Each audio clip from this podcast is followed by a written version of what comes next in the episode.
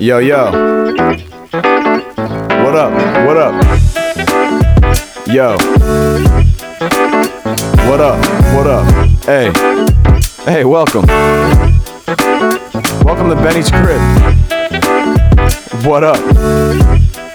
Uh, yeah, just leave your shoes over there. It's cool. Yeah, thanks. Sound cool? Yo, yo, what up? Welcome to Benny's crib. And just like that, we are in the beautiful abyss of audio, my friends. This is Benny's crib. It's a rainy night in Portland, so apologies in advance if you hear any rain droplets outside, but we're going to make it work because we're here with a very talented artist.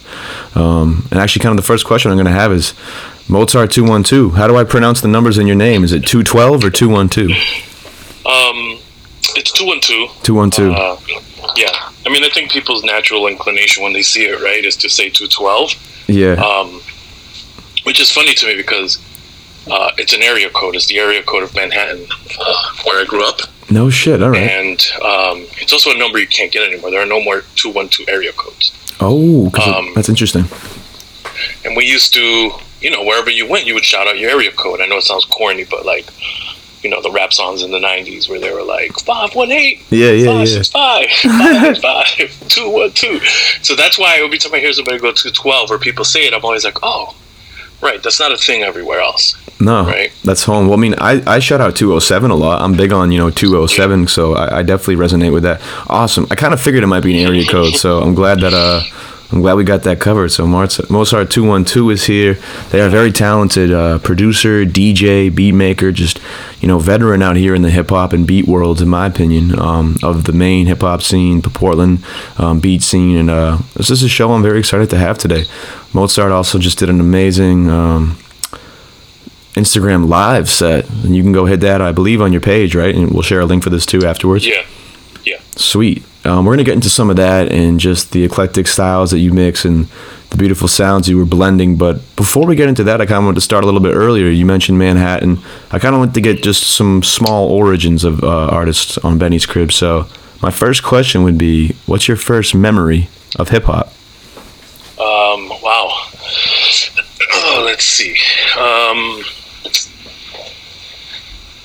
so I was in in New York City for you know most of my childhood, back and forth between New York City and the Dominican Republic. Mm. Yeah, so I I, uh, I I spent my time between those two places, um, and as I got older, you know, the time in the Dominican Republic got to be less and less. Mm. Um, so so, you know, I would go for like a couple of weeks, you know, as I got older, you know, and maybe then two weeks at a time. So I was coming back to New York a lot and spending a lot more time um, in in the city and in the Bronx. Um, and hanging out, you know, like on my block. And my first memory was um, just like watching. Well, I guess it's not a singular memory, but like watching the evolution. Every time that I would come back as a little kid, like I'd, I'd leave, I'd come back, and and you could see like hip hop kind of like starting to grow. Mm. You know what I mean? Styles starting to be everywhere. Like, oh, you saw that style, you know, in Harlem, and then like you pay attention two, three, four months later, and you're seeing that style everywhere else. You know, so that, and I didn't have a soundtrack to it yet. For me, it was more like breakdancing, um, graffiti. Mm. Those were like the big signifiers of hip hop culture. Mm. So those were everywhere. Um, and it wasn't until a little bit later that the music came into play. And my first, like, actual memory, I, I would say, is um, my dad was, my stepdad was, um, he, he played guitar, you know, he fooled around with his friends and they played. And so he loved music and we had a really good record collection. We had a pretty sizable record collection and a Mm. pretty dope stereo. And uh, we lived on 188th Street. And on 181st Street, there was a bunch of flea markets. And so the sidewalks were like, you know, sidewalk vendors, and then Mhm. we had like swap meets inside buildings and all that. But there was like a lot of tape vendors. Guys who were like selling mixtapes from shows. My first memory is uh, he brought home a tape that had Run DMC. It was like a live Run DMC show Hell yeah. um, on one side, and then on the other side, it was just like a bunch of like singles. You know, I think if I Ruled the World was on there by, um, I think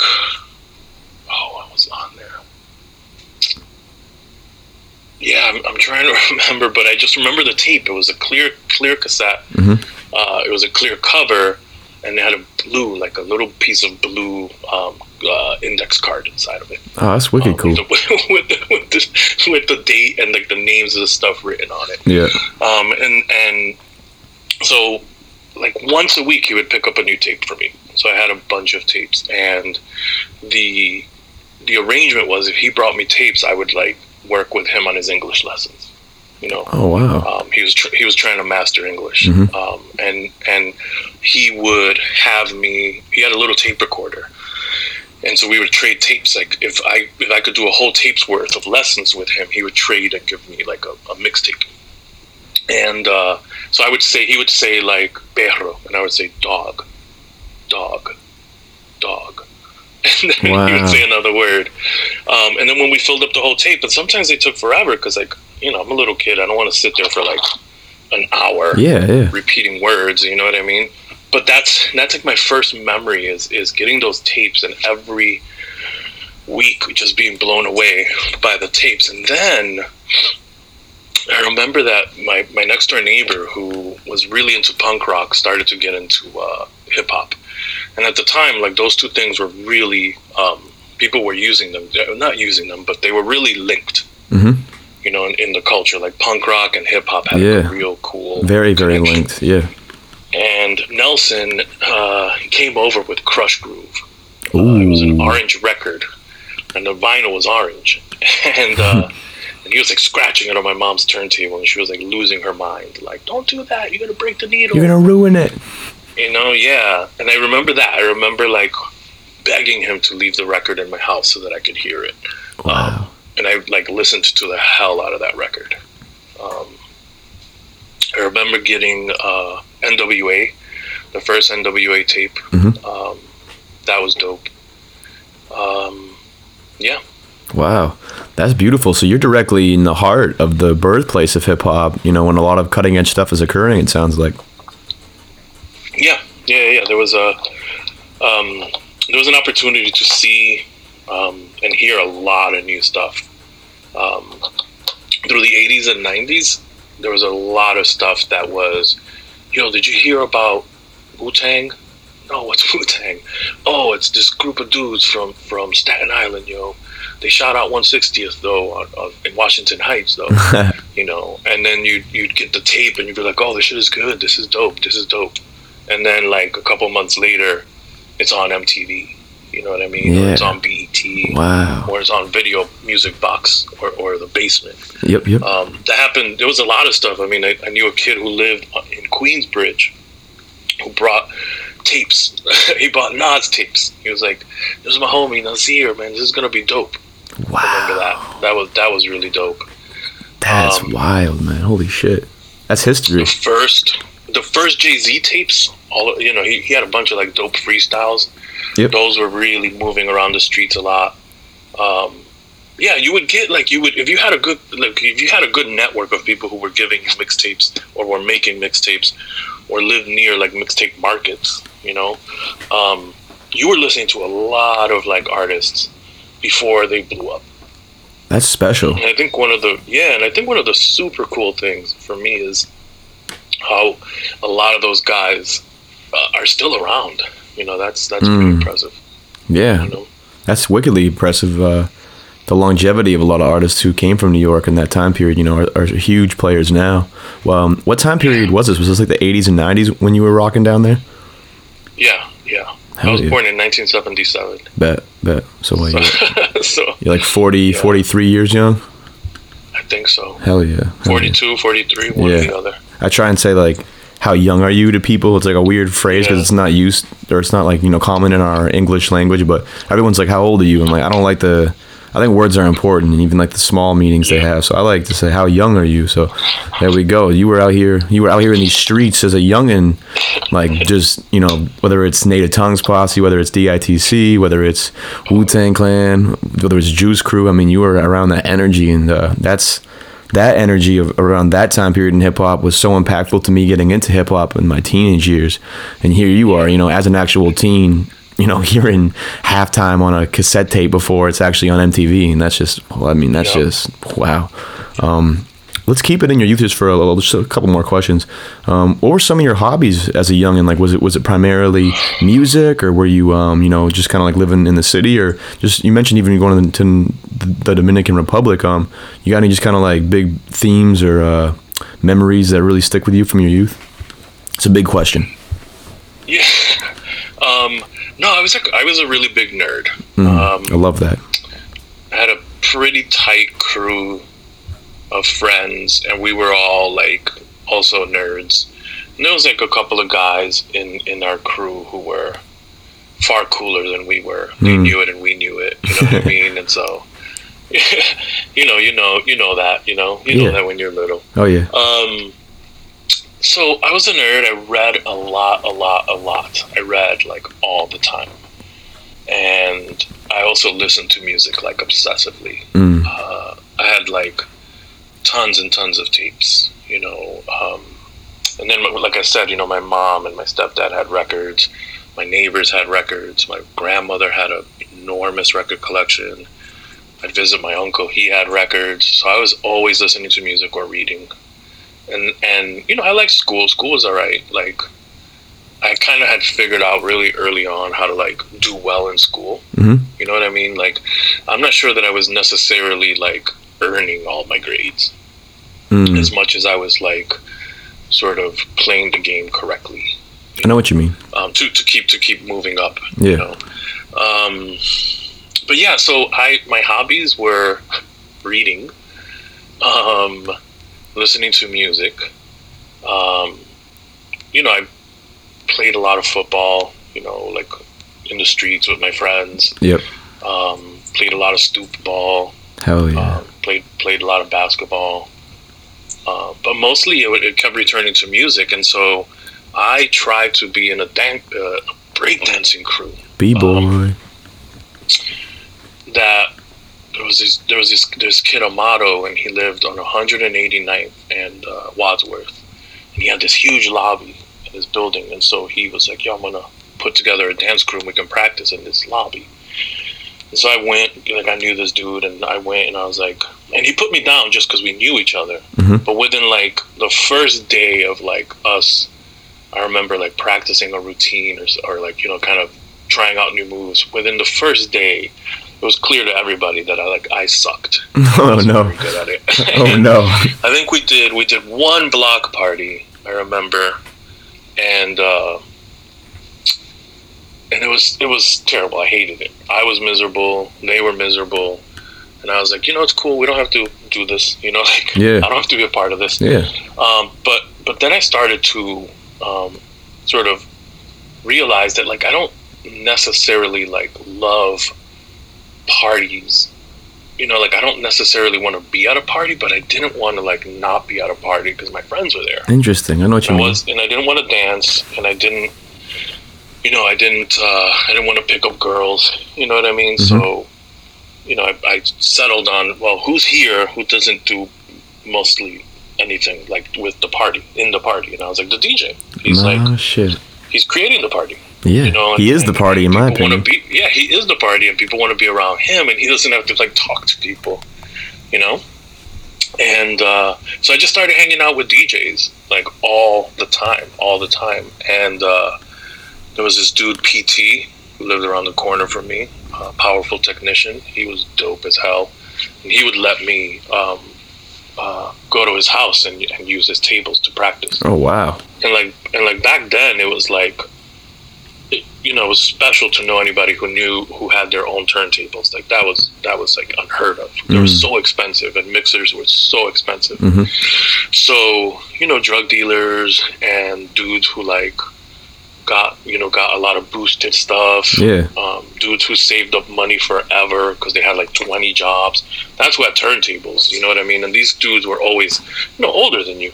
Mm-hmm. Like, um, but so I just I just basically went. I knew a bunch of dudes who had turntables, and I would just go to their house and harass them like all the time.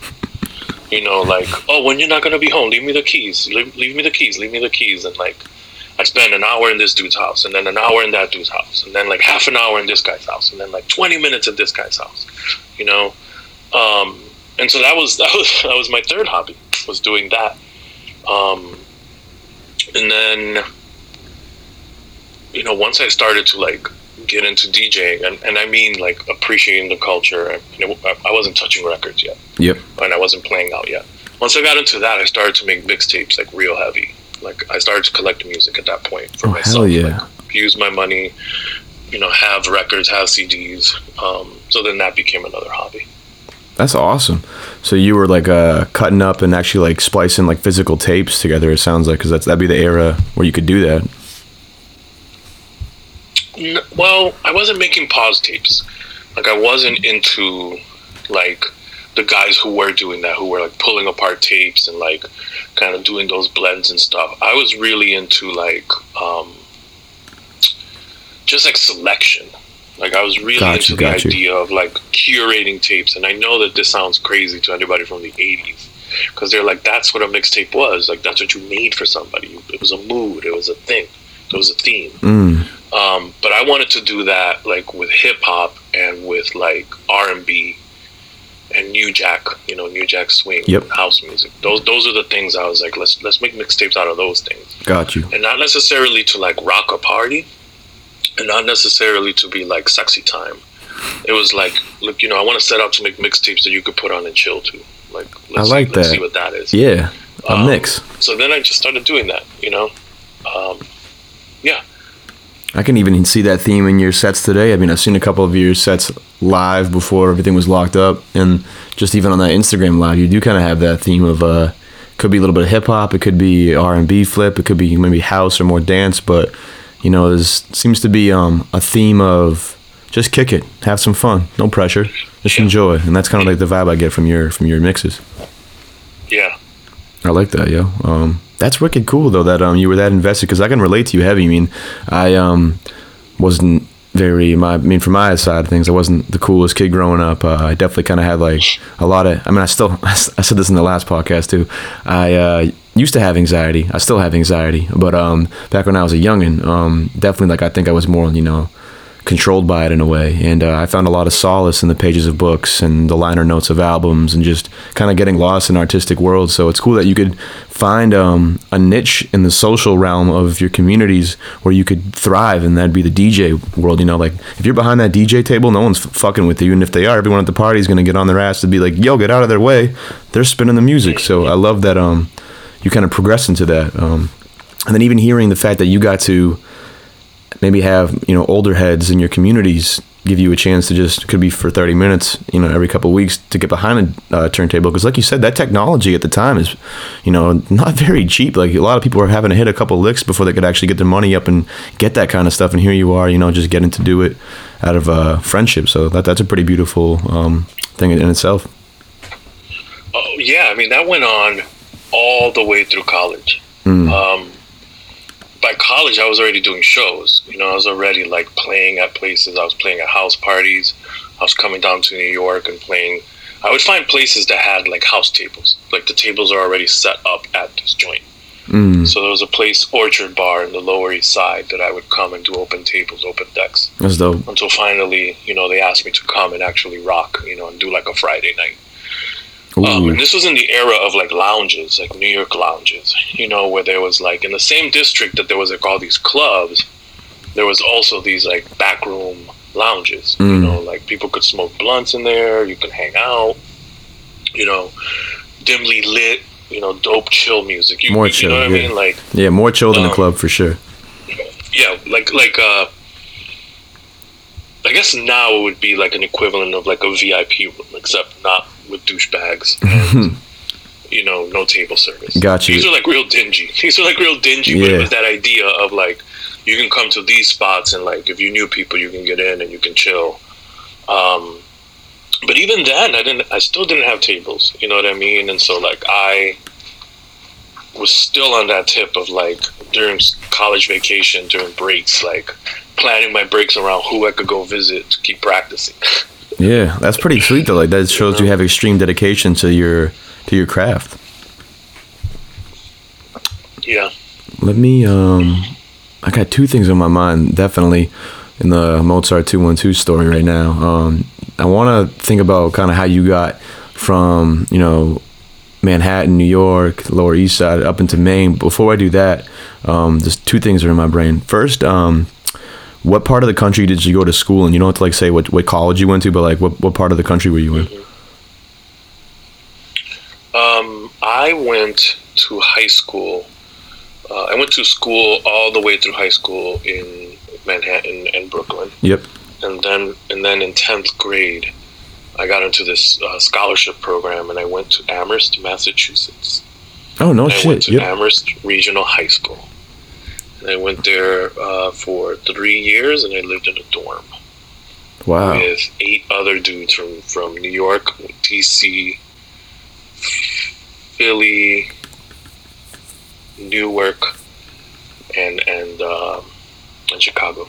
Wow. What was that? I mean, that, that must have been like a pretty different vibe from going from Manhattan to Amherst, Mass. Yeah, it was, it was crazy. it was really it was nuts. It was nuts. Yeah. Um, like a huge culture shock, but also just like, um,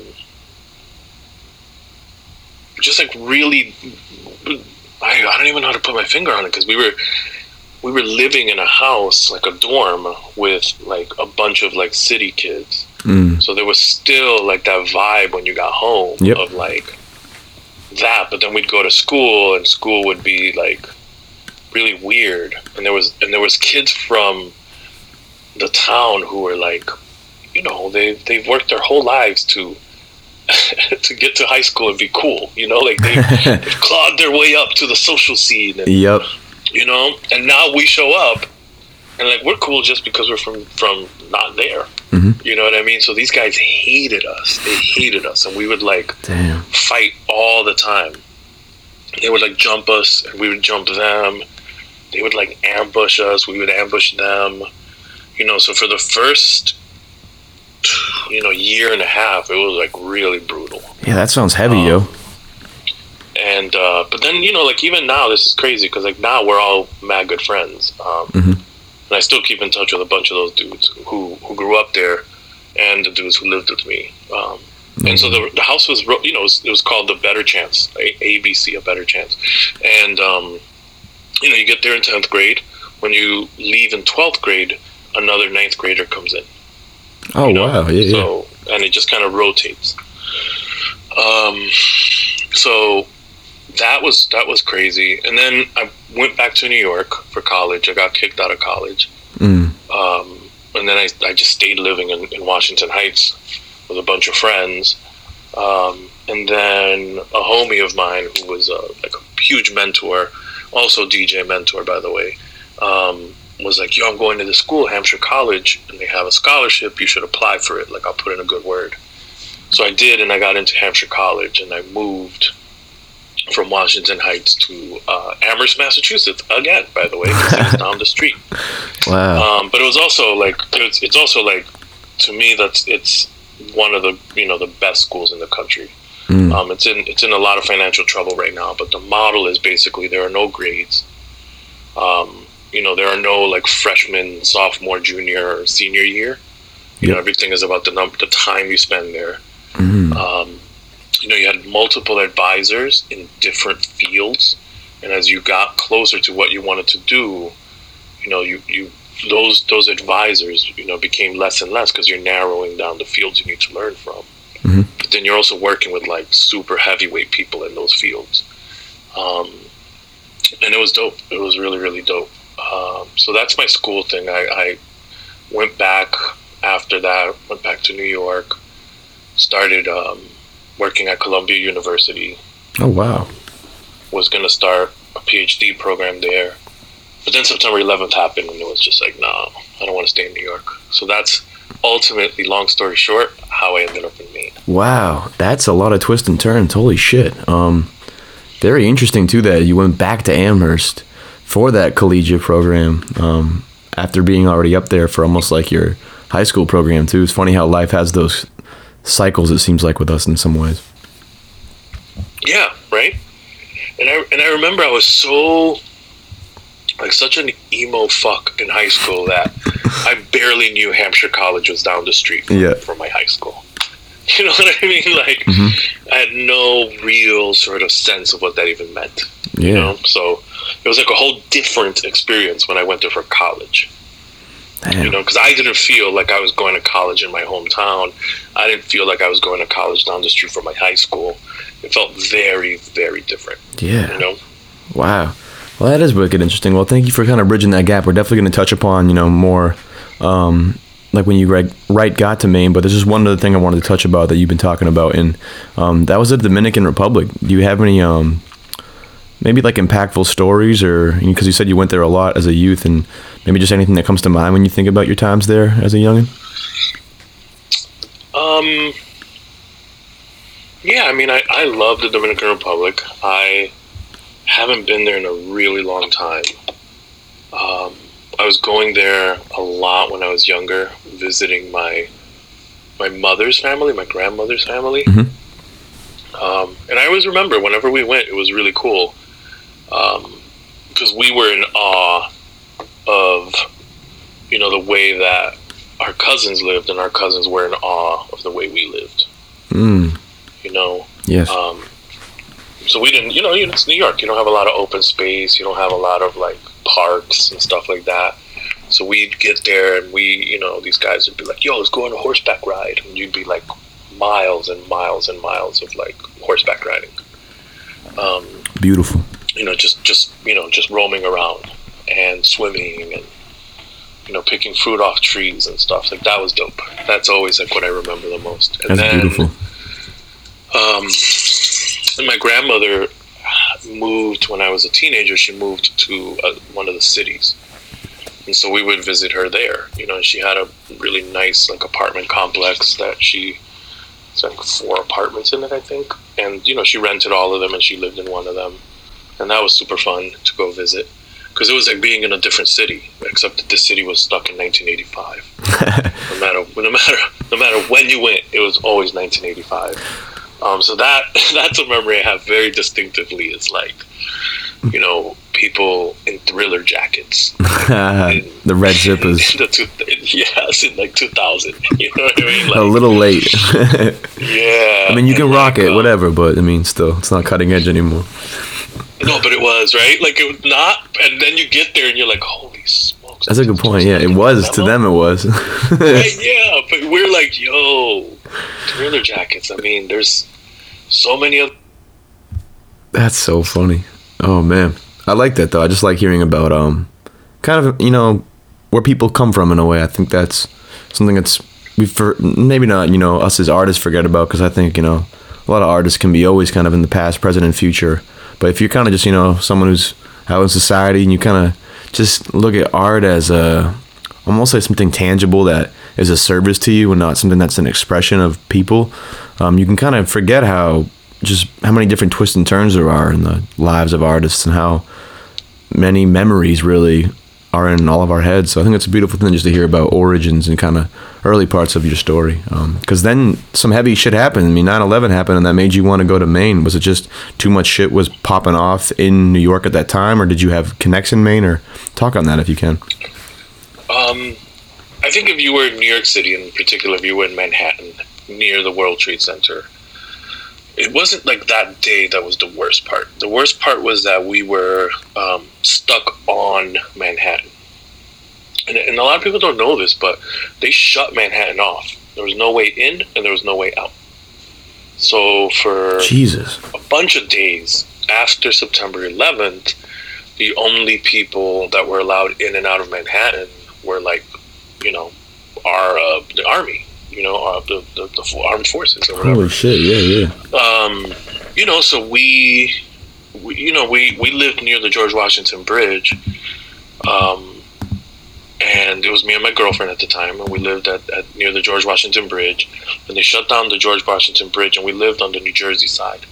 And, and that's the side that most people associate with the George Washington Bridge. That's the bridge that's over the water. Yep. uh, you know. And uh, so that, that whole thing was lined with tanks. They had put a bunch of tanks on it. Holy shit. um, and they uh, you know they basically shut it off. And then the world was just su- surreal. It was like extremely bizarre on september 12th because it's new york and so you know nobody has a bunch of shit in their apartment. You got to go out and get stuff all the time So leaving your house was just like this extremely surreal experience. Like where we're all shell shocked, we're all super nice to each other, but we're all super cautious. And the radio, the cell phones, the TV, all that shit wasn't working well. So we'd come in and out, couldn't talk to anybody on the phone reliably. So you really felt Oh, wow. like this is the end of the world. Yeah. Um, and and you also like you knew, like you knew something. ch- I, I knew, and I think most New Yorkers that I talked to, like, you talk about this, but like you knew something changed. Hmm. You knew that like th- the world was not the same anymore. Yeah. All sorts of shit just stopped and changed forever, and this is going to be a whole different thing. Like the world is different now.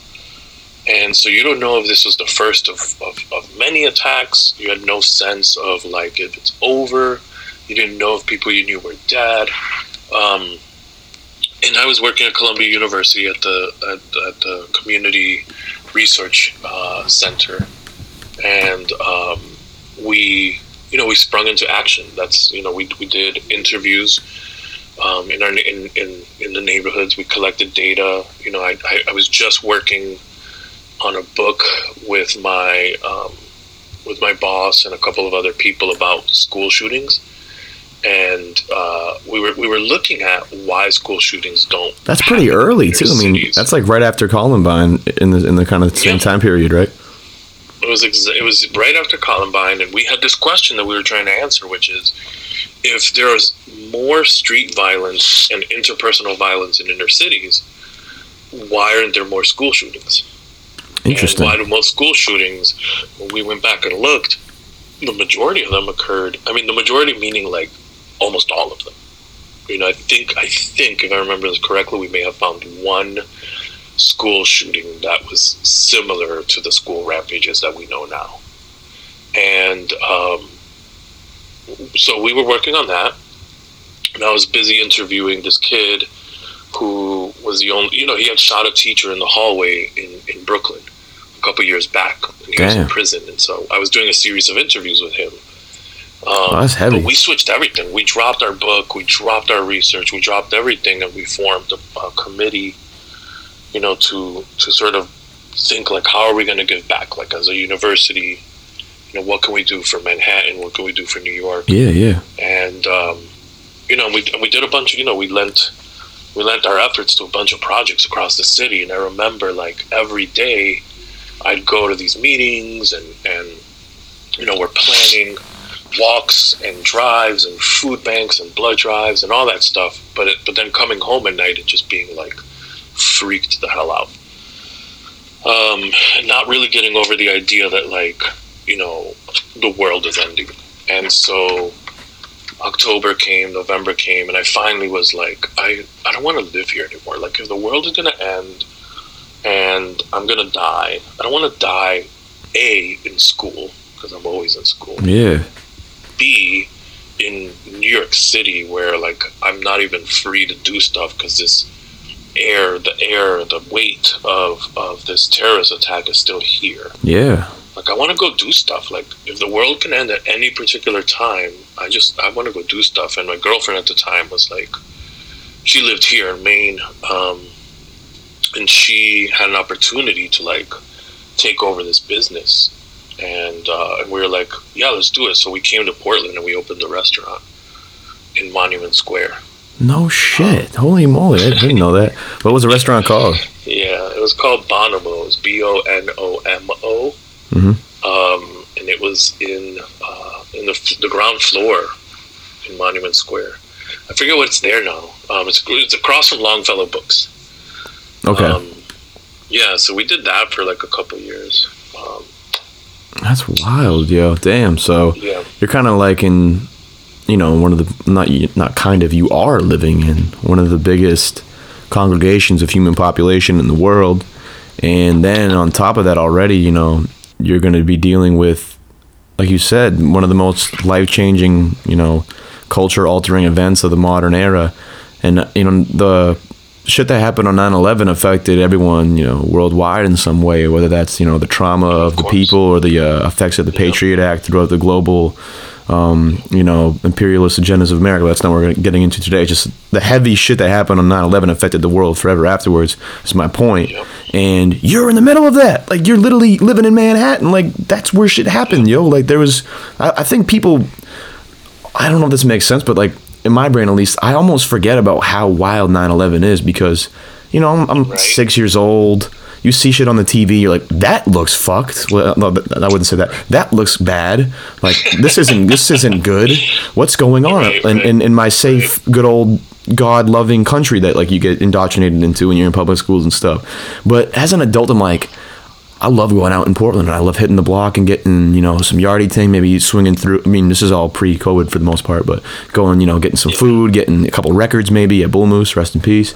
And, um, then going somewhere else, you know, and just living off the city. Like, I just love being out there. I can't imagine being out there as a city person in Manhattan. And then, literally, one of the biggest structures in your entire city is just crumbling and just drops. Like, that, that is mind blowing to me. Like, still, like, it's just such an unprecedented thing that we've seen. So I mean, I can definitely imagine that's heavy on not only your subconscious but everyone in the area. And then you're pretty, pretty much like, I'm out, yo. I need I need to change the pace because shit is heavy here right now. Yeah.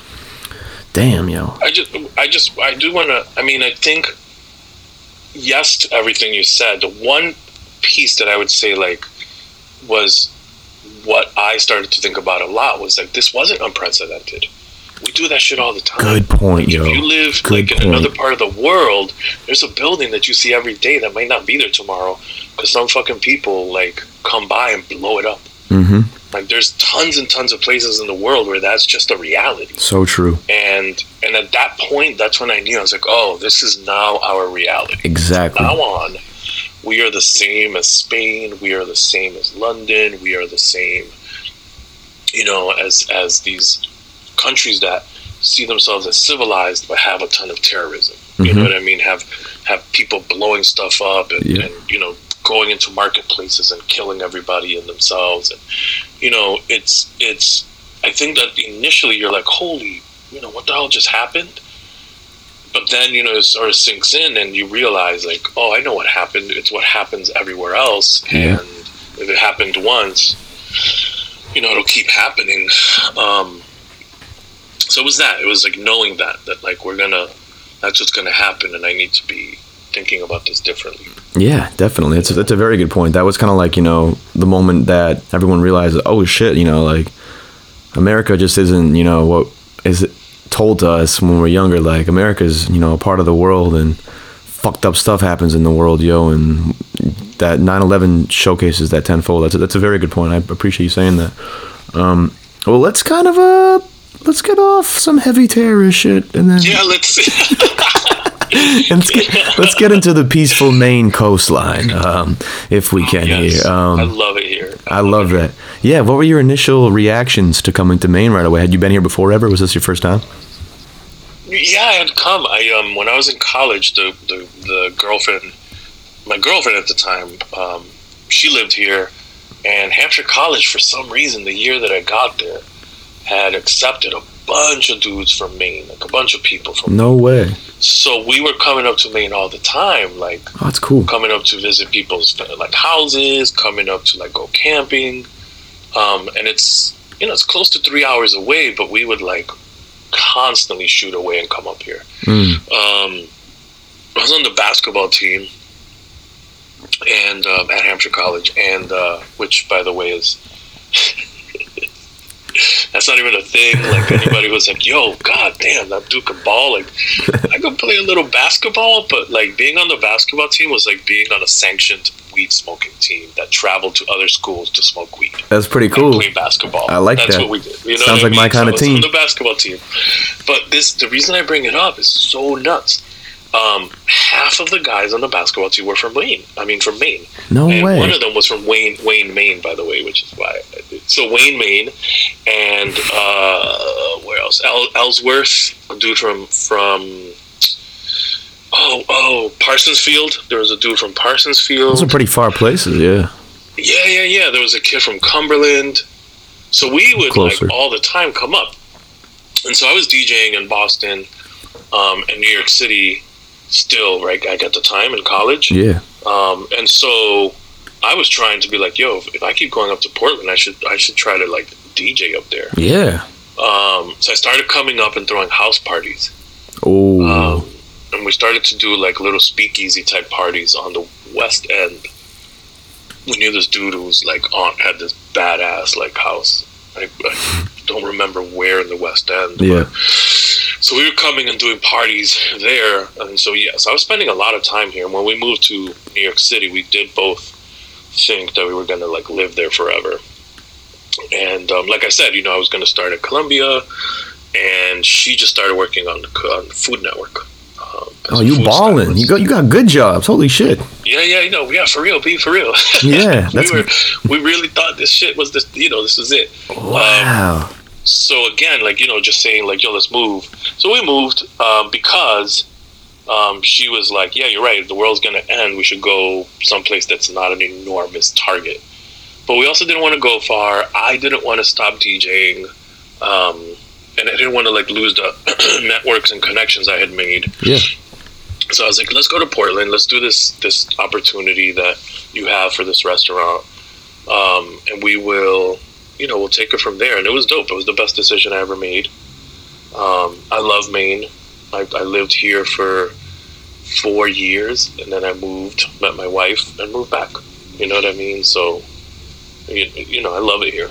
That's beautiful. Um, let's talk about that era of. Actually, before I do that, I want to say too, um, you talking about you know you having a good job at a you know pretty prestigious um, college, and then your girlfriend's working for Food Network. You know, you're young, you're in some art scenes. You know, you're kind of in like the cutting edge circles of life in a way. You know, when you're young, and then you have your whole idea of what your future is going to be and then something you know catastrophic happens and changes that that made me in, in a very small way think about um, this year with covid because i felt like i was you know rolling into 2020 with some really amazing um, Oh yeah. um, what's the word here momentum, in a way yeah Momentum, right? And- right? Yeah. and then Yeah. just the fucking carpet got flung out from under me. But then I'm like, Ben, imagine if you were in Mo's shoes during this. Like, shit's gonna hopefully open back up again, yo. Like, whatever. Like, w- w- gotta stay positive. Gotta have some light in the tunnel. I can't imagine what I'd be feeling though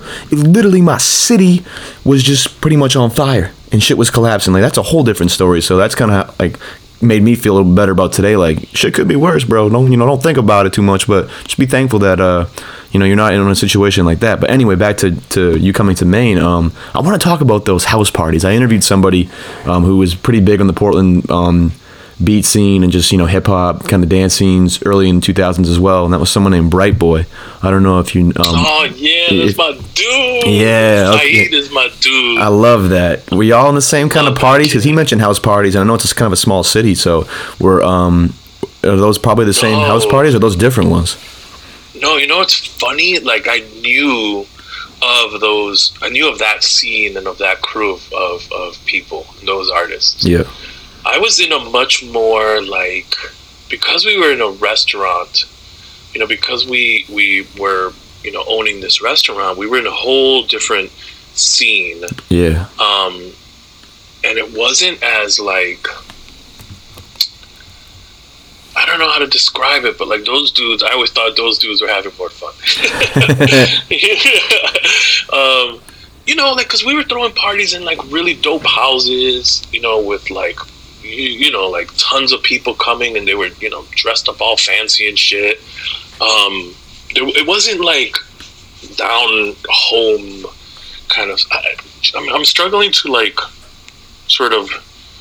There's like a grittiness to like 2000s, late 90s Portland. Definitely. You know, Definitely. 2000. You know, heading into the 2010s. That that's not. I want to be clear. That's not what I was like doing at the time Okay. Yeah, I feel when I was coming up doing that.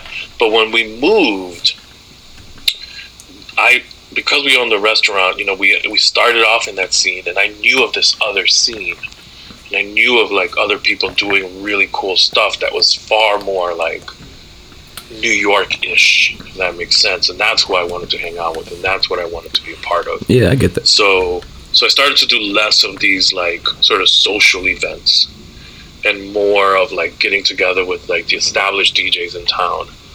You know, and again I started all over again. You know, I'm playing in Boston, I'm playing in New York, You know, I do occasional shows. You know, um, Midwest and that, and down south and stuff. Hmm, You know, so hmm. You know, I, I play music, right? Like people know who I am. Yeah. I get here and I'm like, okay, that doesn't mean shit. These guys have worked. They've established their thing. I gotta, I gotta work my way into this thing. I can't show up and be like, yo, I'm, I'm, I'm the dude from New York City. I play in Boston on Saturdays. You Yeah. know, put me down. I didn't want to do that. I couldn't do that. Any DJ who's fucking legit, who's worth anything, will never do that. Respect. You know I mean? Like Respect. You're, you, you know, you're not owed anything. You you always show up and you like work your way into whatever the scene is because Mm-hmm. you, you you you know you're respecting it and you're building onto it. I You what love mean? that. Like the so so I started to go to nights. I started to hang out with dudes. I started to, you know, I had gear now, so There you you go. know, I started inviting people over to the house to like listen to records, and I got I got tight with this this guy Jason Wilkinson, um, who's half of Atomic. I don't know if you ever heard of Atomic, and they were like huge, That sounds familiar. Yeah. kind of electronic um, DJ group that you know, like at the State Theater when they were doing like Daft Punk and like that kind of stuff. Atomic always opened. You know, these Got guys you. are just bananas Got you.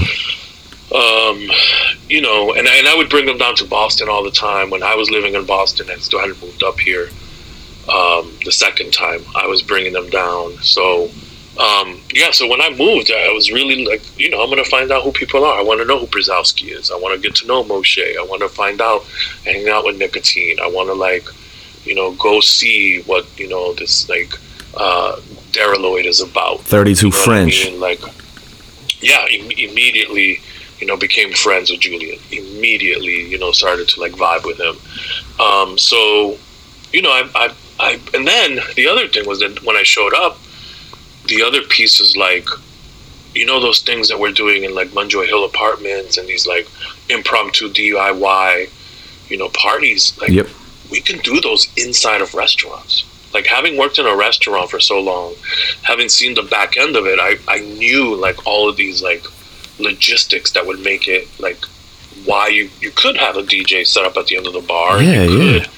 Make it really dope and, and awesome. You know, and there were places that were doing it, like Una, you know, was doing it. This place Una that was I don't know, Freeze Temple, Spring, like you know, somewhere down there Yeah, in yeah. the Civic Center. And they had DJ that night, every night on the bar, you know, and it was like a sexy little Coke lounge. But I was like, no, we don't, it doesn't have to be that way. It could be like in the middle of the day. It could be at like starting at like seven that you can, you know, go someplace and start listening and doing stuff. And at the same time, the jaw gems were, were, were coming up Yup. there's a bunch of bands that were popping, you know, and doing shit. And um, this dude, uh, Spencer Albee, Yep. I don't know if you know Spencer. I, I definitely know that name. Spencer, you know, was was you know starting to manage, you know, a couple of spots, and so, you know, he had dope ideas. The Jaw Gems had dope ideas. You know what I mean? Like there was random, like people were like, "Yo, music could be fucking everywhere in Portland," and that started like this era of like just you know, I had this night at Sonny's. I played on uh, Friday nights at Sonny's, and I did that for like four years. That was on Exchange Street, right? It was on Exchange Street. It's where Black Cow is now. Yep. And you can ask anybody, son. Like we had lines out the door every. I've heard amazing Friday things night. about Sonny's, yo. Like like Every back in the day. night. You know what I mean? Like we had Jaw Gems earlier in the week, packed, packed, packed. Oh, I can't even imagine we that had. shit. I was at the bar. I set up a little DJ booth at the end of the bar. Oh, And That was, man. it was bananas, man. We had it set up right. Like, you know, I've always been a stickler for sound. I've always been a stickler for like what it looks like, it sounds like. That's important. That's very important. when there's a DJ. You know, I, I hate the idea of like you coming in and there's these speakers in your face or speaker stands in odd corners of the room. So we worked to like figure out a way to make it sound good on the house speakers. And they, you know, they let me work with them to like get this plan going. So the sound was warm. It was really nice. It was really loud, but these fucking speakers were dope. They were positioned in the in the ceiling, you know, sort of towards the top of the Yep. ceiling. Yep. Um, so they were really like everything was dope. The sound was optimal. The seating was great. So for a couple years, man, we had this really dope and then and, and at this time there was all of these musicians who were going around and like vibing and, and jamming with each other and they Yeah. would come out all the time so you know half of the crowd is people who appreciate just chilling and hanging out Yep. and the other half is musicians who you know who are just like vibing with each other jamming and sitting in on sessions and that kind of stuff. It was it was it was pretty dope. It was pretty special. That stuff, you know, that Um, that's that's beyond beautiful to me, yo. Like that's the kind of energy that kind of brings a tear to me, eye- tear to my eye, because that's what I aspire in life, just to have is a place where people are all there for a unified message, and that's pretty much just to exist and be at peace and enjoy each other's company, amongst good food, beverage, and even more importantly, in my opinion, good music. And um, yeah that's yeah. that's my entire life and that's why i moved to portland and you know hearing you be you know one of many names that in the mid 2000s into maybe the 2010s um, helped kind of create that vibe in, in a lot of uh, important cultural institutions of portland i just i love hearing that because um, we have to appreciate what has occurred in the past to allow what is happening in the present. And I think that, uh, at least in my opinion, and I think that Portland really is such a beautiful grassroots music community. Um, and then when you add the fucking food scene and like the hospitality of it all, it's just like you never want to leave. Like I never want to leave. Like I could literally, if there was twenty, I, that's the one thing I wish about Portland. I wish it was open kind of twenty four seven like New York, or maybe it closed down from like you know five to six or something. But I would love to just be like, all right, we're gonna go to Exchange Street until two. Let's go down and hit this spot. You know, maybe up on you know Middle Congress until four. Then we can creep over to the West End, find some kind of like speakeasy vibe, and then you know at five smoke some fucking J's as the sun comes up allegedly, and then get some breakfast at Oh No Cafe. Take a couple of hours sleep, and then wake up and do it again. Like that's honestly like what gives me so much life, and I just love hearing early formations of that. Um, and salute to you for being a huge part of that. Yo, like I love that you used your hospitality background to bring music, kind of to, um, or at least help bring music to like you know, really sounds like popping occasions and popping places. So just uh, I like to give people their flowers where they can smell them. So there's a little bouquet for you, my friend. Um, Word. I mean, you know, we, you know, I have an organizing background. Always been really sort of active behind the scenes of organizing shit and researching is really a big part of, of my sort of approach to things. Um, music, right? Clubs, playing in clubs, playing in bars. Like, lounges. you know, I'm always, yeah, and I'm thinking like, thinking like, okay, so what, what, what makes sense in this space? It became something that once I got to know a bunch of owners, once I started to like really hang out with like, you know, people who owned bars, people who you know owned restaurants, you know, head chefs, I started to you know get back into that world again, and it happened through music. It happened because they see me at a show and we talk about their restaurant, and they would say like, you know, what do you think about like this space? Like, you know, and I would, you know, have conversations about like this space sounds like this. You know, Mm. this.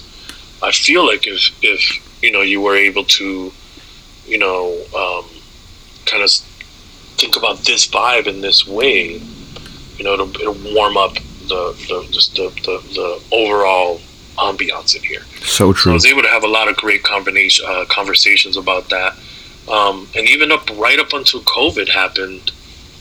You know, I was doing a lot of work with restaurants in town now around music. You know, creating custom playlists for restaurants. Um, I don't know if you've ever been to the Honey Paw. Oh yeah. You know, Yeah. uh, but the, do you know that wall of records that they have? Um, I'm drawing a blank with the interior layout, but So they have two turntables that are built into the wall, yep. and then they have a stack of. There's like a bunch of shelves of records in there. Okay, okay. Um, so you know, so I started curating that collection. Ah, that's so come in, cool.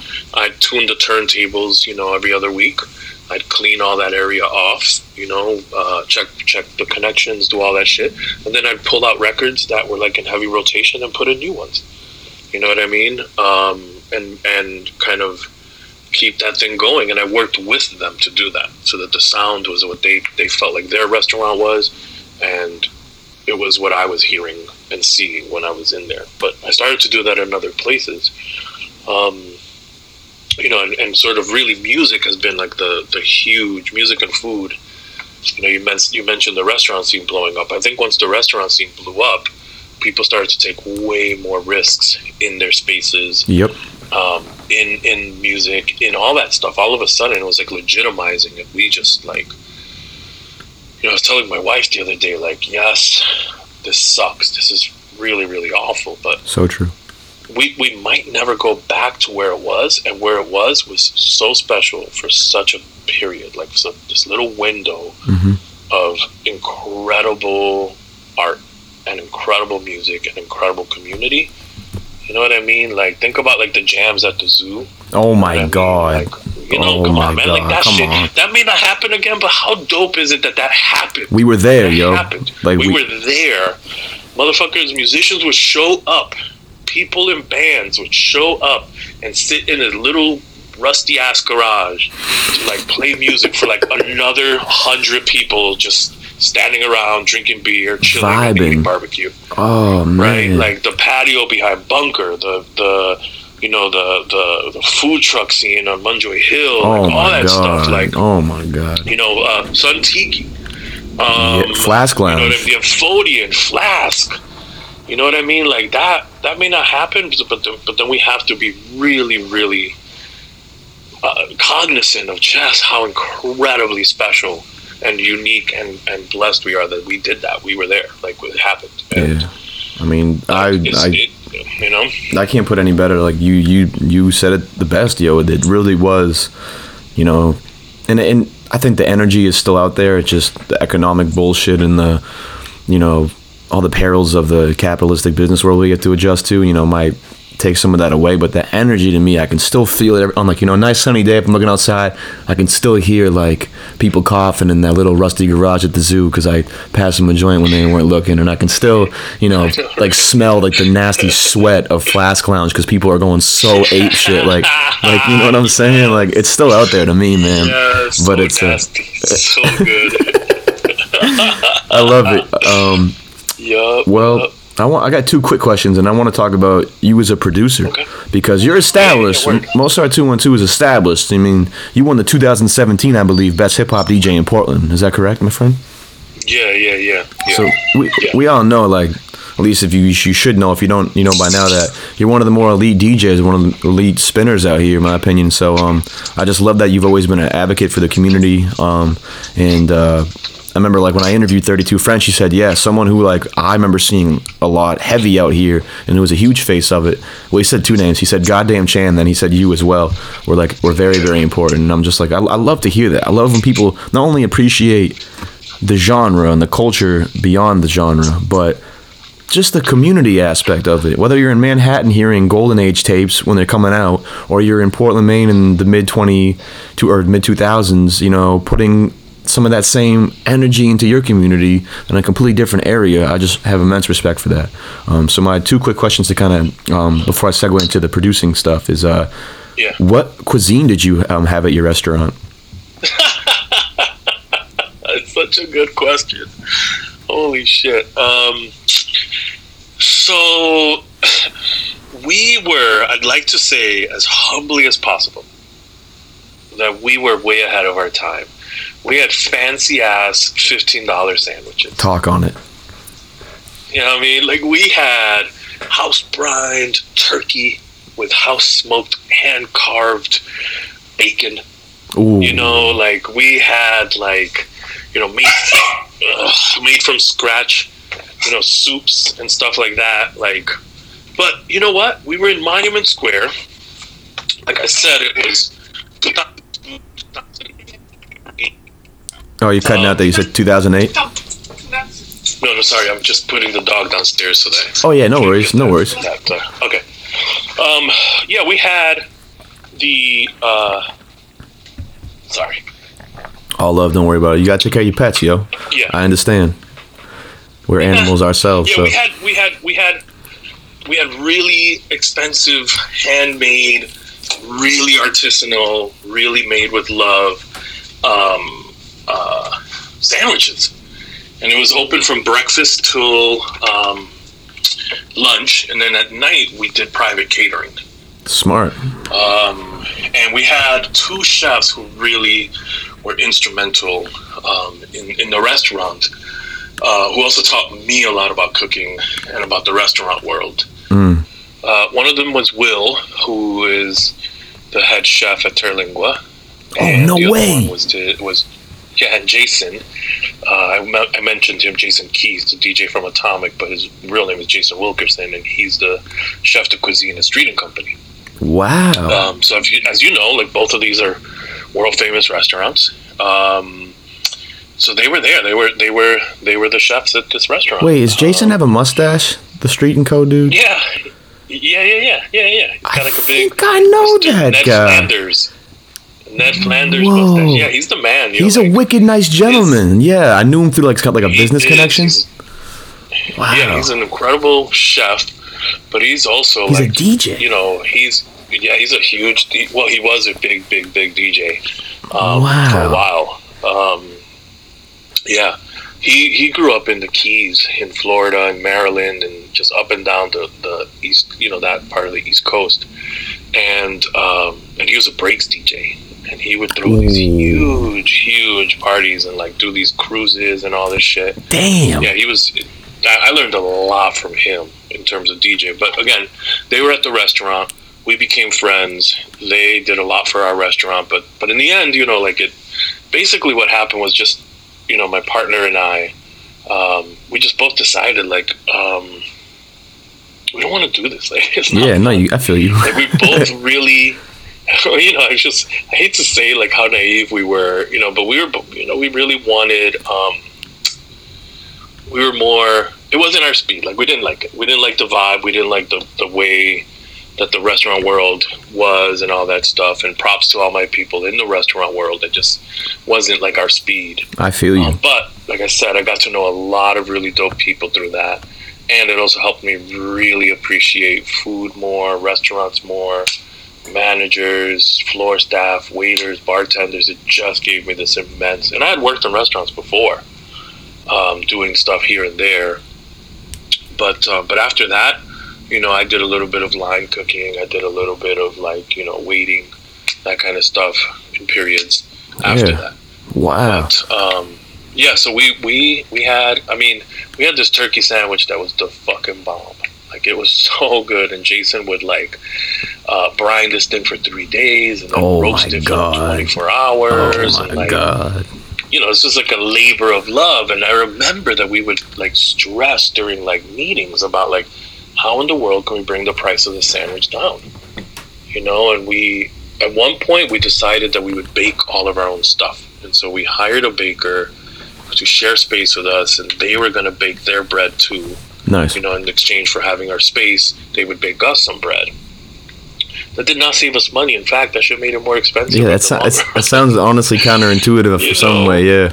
I know, man. Oh, anyways, uh, so yes, to answer your question, we made very expensive, very very fancy uh, lunch and breakfast food. I like that. Well, one day when I can put on another show and I can do another rhyme beat uh, event, I'm gonna try and uh, I don't know, maybe we can get uh, a food truck or something out there and we can uh, get a, a Mo collab sandwich. We can name it after you or something in homage to the amazing sandwich times. Because here's the thing about expensive sandwiches: if you're paying money for an expensive sandwich, here's probably two things about it. A, it's probably going to be a pretty big sandwich, I imagine. It's going to be pretty stuffed with Yeah. food. And second, Yeah. the food in that sandwich is going to be of amazing quality. So anyone out there who complains about like a $14, $15 sandwich, A, you're buying local and you're helping out your community. So chill the fuck out. Like you can always get like a $6 Amato's sandwich if you really want to budget. Like don't don't but don't hate the game, yo. Like if you want to get something really good, you got to put a little bread down. And then the second thing is eat half of it and then eat the other half later. So it's like two different meals. Like just quick, quick, quit complaining about shit. That's a good thing. Uh, But anyway, um, I digress. When did you station But back you know in? What? You know what, son? Yeah. Hold on. You know why Amato's could sell six dollar sandwiches? They got, like, 15 stores. Buys them. yes, Yes. if we bought more fifteen dollar sandwiches, they wouldn't be fifteen fucking dollars. that's so true. like if we if we really bought local and we were able to like really sustain ourselves, things wouldn't cost as much as they cost. So you know true. what I mean? Like it would just. So, oh yeah. Supply and demand, Yeah. What do you think? Do you like Italians? You like Italians? Yeah, like I mean, Italians. I like all. I'm I'm very very uh, unbiased against sandwiches. Like I I grew up, I grew up eating like uh you know, white bread Oh, and Oscar Mayer bologna and American cheese and mayonnaise. Yes. Like Yes. I, I did that like at summer camp. But here's the deal: I'm gonna go and I could hit up, you know, a place and I could get like a, you know, I actually am trying to partner with Yardie Ting to get a sandwich going there. It's going through some hoops because it's a lot of uh, shit you got to figure out. But like I could do like then like you know pulled oxtail, a jerk mango chutney, some cabbage, some roasted tomatoes, and maybe like a little bit of melted uh, cheese on top of that. Or I could even then go and do like I like a good. Uh, I like veggie sandwiches sometimes. You do like beets, shredded carrots, maybe a couple other like uh, types of peppers, some jalapenos. Put up maybe on like a banh mi for like the for that crunchy bread. Then do like a I don't know like a lemon garlic aioli with like a hot sauce in it. Like I, I could go all over the place. So I, I love all sandwiches. So I I could definitely eat like an Amato's Italian, but I definitely kind of fuck with uh more local like one on one on one of one excuse me sandwich places like or that's not even true like there's other like other side Tell deli me, tell me. I like other side deli Oh, other side deli, dude. They bang. two different they're so locations good. but so good so get the vinegar peppers always get the vinegar peppers Yeah. um, oh, yo, listen. You want to know something insane? tell me So when I lived in Boston, I had this residency in this place called the Independent, and it was this. I've heard of that, I think. Yeah. bar. Yeah, it was. In, it's it's like now it's popping. Like, Is it in it's got a Cambridge? good reputation. It is in Cambridge. Yeah. I've heard of that no uh, so I played there once a week, and uh, the head chef was this guy Ryan, Ryan G, and he was dope. And uh, his sister Brenna is Peter's. The owner of Other Side Deli is Peter's sister. no way So for years, I hung out with her and her husband in this bar in Somerville. I moved here, and he and I meet, and we're both like, "Yo, how do we know each other?" and he's like, "Yo, did you do blah blah blah?" And I'm like, "Yo, is your sister?" And that was it, yo. We hooked up. But like the world is so small, yo. So small. And again, music, music, music. Mhm. It was because I was DJing at this place that that she managed. You know what I mean? And she was dope, and she was super awesome. So I knew her brother was really dope too. Um, but yeah, this the the ridiculous connections there. But uh, yes, okay. Other side deli, definitely love those guys. They Who else slap. you like? Who else? Um, I fuck with uh, A&C Groceries Italian. I really like that sandwich as, le- as well.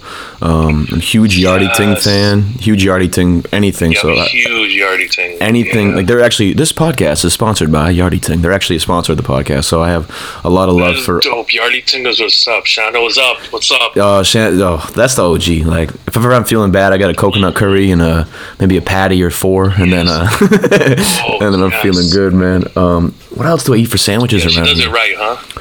Yeah, oh, ne- like never a bad meal, never a bad time. I got, I mean, and go donate to Yardie Ting if you can. They're trying to get another location going, yo, and it's tough. It's incredibly tough right now to do that. So help them if you Especially can. right now, yeah. Um, it would be so dope if we if we came out of this and, and she had a new spot. Oh. we would all win. Just, I'd- just we I'd- would all win. I'd be so happy, yo. You know? I- all right, I gotta end it. Let me think of one more, cause I'm a huge fried chicken sandwich person too, and I'm trying to think of like oh, what's my go-to. Cause fit, well, you know, have you had the have you had the fried chicken sandwich at Bayside Bowl? I actually haven't. I had the chicken wings, but That the chicken wings are my favorite in the city. Those are my favorite. hell yeah. Um, the chicken sandwich is, is bananas there. Oh man. Oh yeah, right. So like, where do you like your chicken sandwiches? That's your go-to. Yeah, um, huge fan of um, this place called Kuno. It's I think it's like a Thai fusion restaurant. They just started popping Where's off. that? I think they used to be a food truck, and now they might have a brick and mortar on um, oh, Cumberland. Yes, yes. they do. I think so. At least it's it's in the it's in the process. Um, I could be tripping though.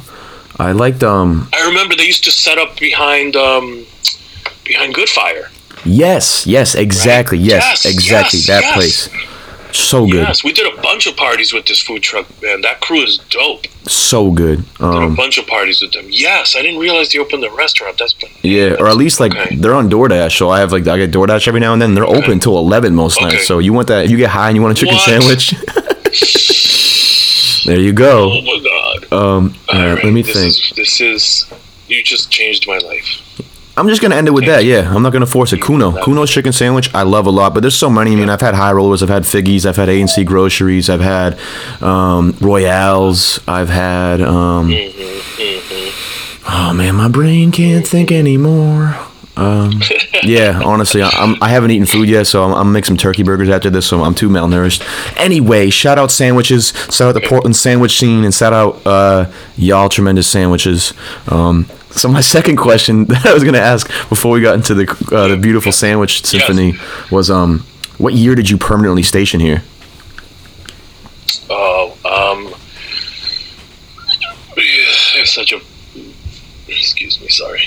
No worries. Hopefully, we can edit out that disgusting burp. Oh, I, I didn't even hear the burp. I think you hit it. um, gosh, I this this for me is a little tricky because I have a bad memory of like exact dates, but Oh, don't worry I about it. think that it was in 2009. I would have to ask my wife. But a good decade at least. It sounds like. You know. Yeah. Yeah, let's see. So 13, two years, that's 11. Yeah, I'm gonna say 2009. I like it. Yeah, maybe 2008, maybe. Yeah, but you've been out here, and then you're here before that too. So you definitely have been, you know, almost like hmm around two decades. It sounds like I've been a force out here in this uh, Portland art, and, and I think food is art. So Portland art scene. I like that. Yeah. Um, awesome. And even when I left, I was still coming back to DJ. You know what I mean? So Mm. I was still coming back at least once a month to hang out and, and throw parties. So I I love was that. never away for too long. You know? Well, I want to talk about um, or we did talk about the DJing, excuse me, and all the illustrious shit you've done out here and and all across New York, New England, the U.S. But there's a really tremendous album that I like called Two One Two Pill. Um, and you dropped that album. Was that your first collection of production that you ever put out officially, or had you done anything prior to that? Um, that's a good question. Um, no, I I have been sort of putting out stuff for a while. Mm. There was a bunch of white labels that I put out.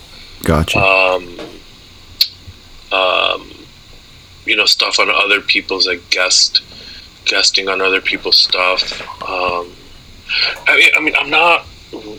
Part of the problem is that I don't collect and keep stuff of, of myself. You know Yep. what I mean? I don't have very many pictures. I don't have projects and stuff like that. I had put out an album way, way before that. I, I don't even remember either 2008 and 2009, and it was reviewed in the Phoenix. That makes sense because you've been out here for a minute, and that dropped like two years ago. So Yeah. I, I figured you had something before that, but I, in my research, it was hard for me to find it. But um, I imagine because the way your production sounds on that album, and for those who don't know, not only is Mozart Two One Two a really talented DJ and you know someone who puts on live sets, they also are, in my opinion, are a very talented producer who makes really dope beats too. And um, I like that album a lot, and I was like, fuck, like this can't be the first thing this person's done from this realm because I really like just the layers of sound on that album. So, um, what made you want to start producing back in the day? Like, do you remember like when you actually started to make you know loops and beats? Yeah. um, I had like been messing around with, um, you know, like production, and and I had gotten. I was living in Boston, and I had gotten some.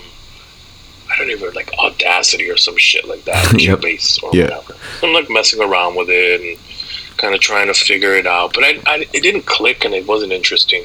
And at the same time, Serato just came out. Oh, And so that was to me it was like that's where I was spending a lot of my time was focusing on like wrapping my brain around this this um, idea of like these turntables are now enormous controllers, right? Like Yeah. they are now um, the the way that we will do you know music at the club, at the bar, Exactly. and so um, so I started spending a lot of time doing that and I started to do shows and and back then there was like this huge divide between like DJs who were still using turntables and vinyl and DJs who were using Serato. And it sucked because people were like really shitty. It was like this really big believe it or not, it was like this big drama. You know, It's beef. It's Um, beef. It's like analog versus digital in a way, right? Yeah, it was. Yeah, it was. It was stupid. um, it was so dumb, and like what made it really dumb is like when you think about it. At the end of the day, like unless you're using vinyl, vinyl, and that's all you're doing, and all that stuff, you know, like whether you're using Serato or CDJs or anything. Once you introduce digital, you're digital. Period. You're digital. If you're analog, that's great.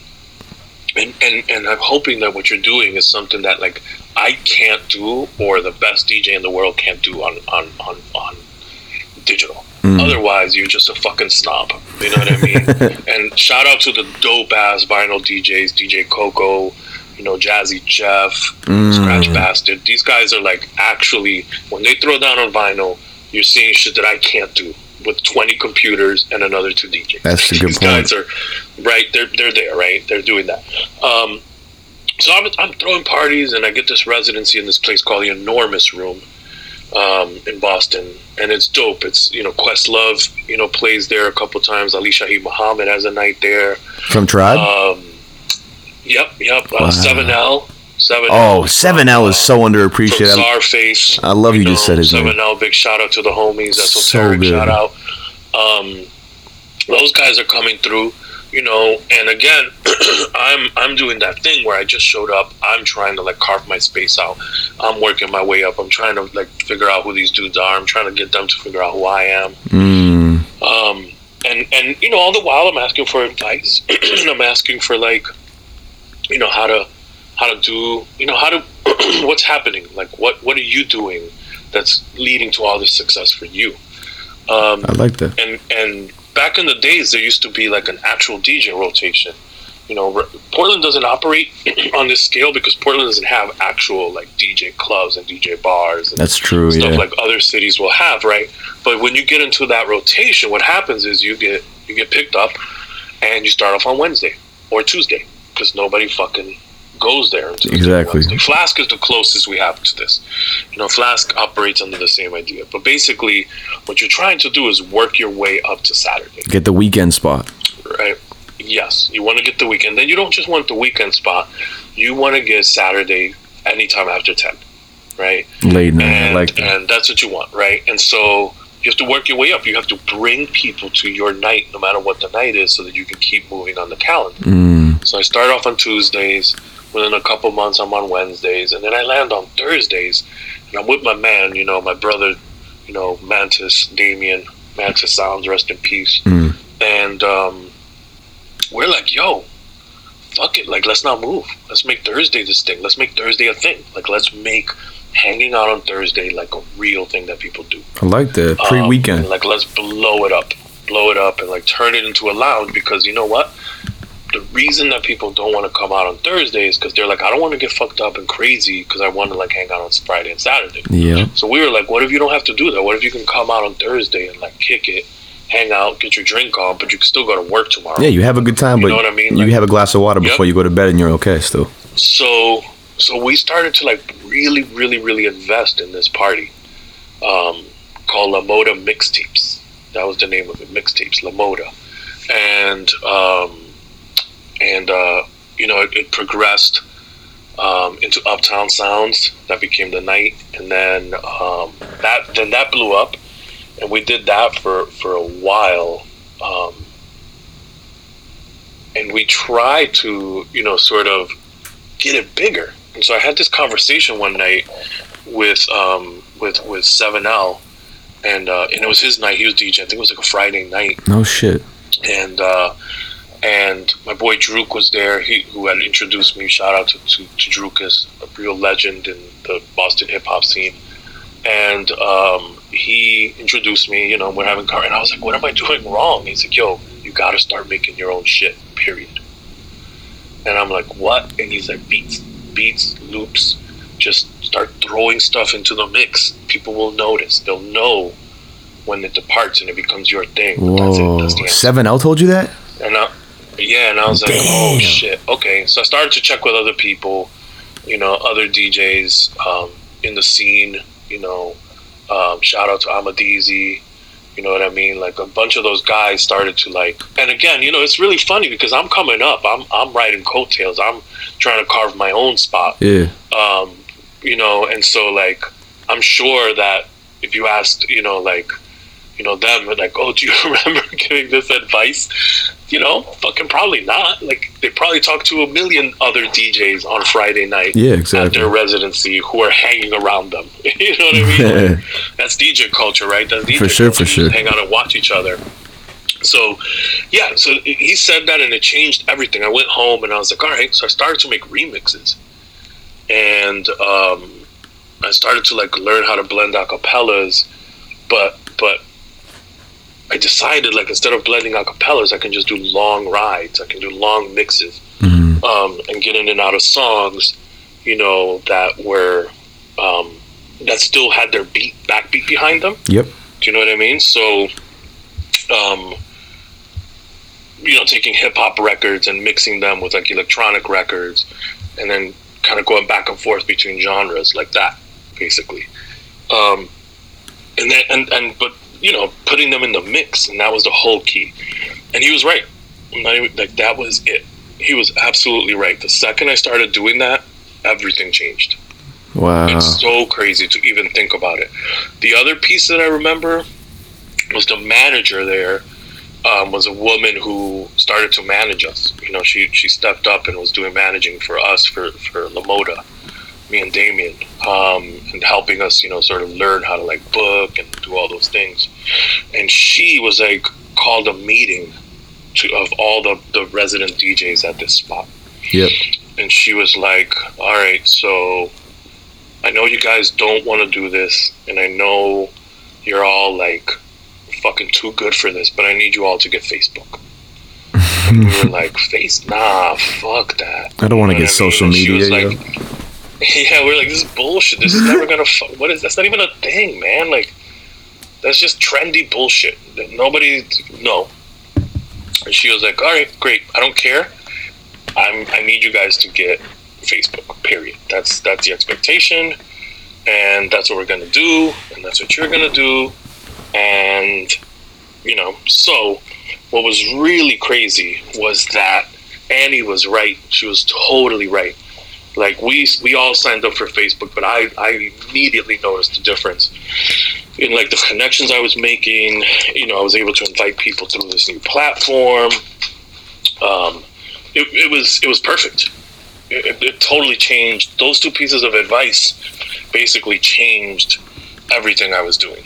You know what I mean? And kind of put me on a whole different trajectory where um, that idea of like throwing these chill parties and like really, you know, these vibey events finally like became a thing. Like I was finally able to find a groove. That's Um, that's like yeah. cutting edge again because what what year was this? Like I know you don't have to like probably get the exact one because time can be tough to fucking remember, but what is it like probably between 2005 and 2010 I'm imagining. Yeah, I was in like 2006, 2007. Yeah, I that's put out early. this remix. Um, yeah, I put out a remix. Um, it was The Creator by Pete Rock and CL Smooth, um, mixed with um, Wildcat by Ratatat. Oh no shit. That shit went bananas. That was dope. That was dope because it was like really dope to go to these spots in Boston and hear your shit banging loud, loud. You know what I mean? And like, then that and, and like they were right. Like people who were like, "Yo, start making your own shit. Start carving out your own lane in this way."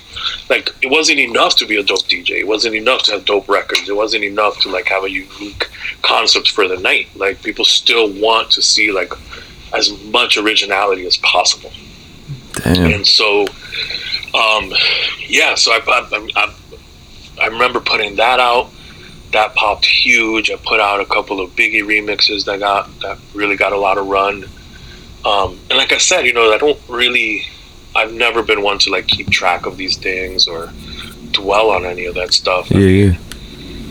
you know um, i probably won't listen to this after you and i finish talking Oh, you should. It's been a how- tremendous that's how- interview. that's how detached.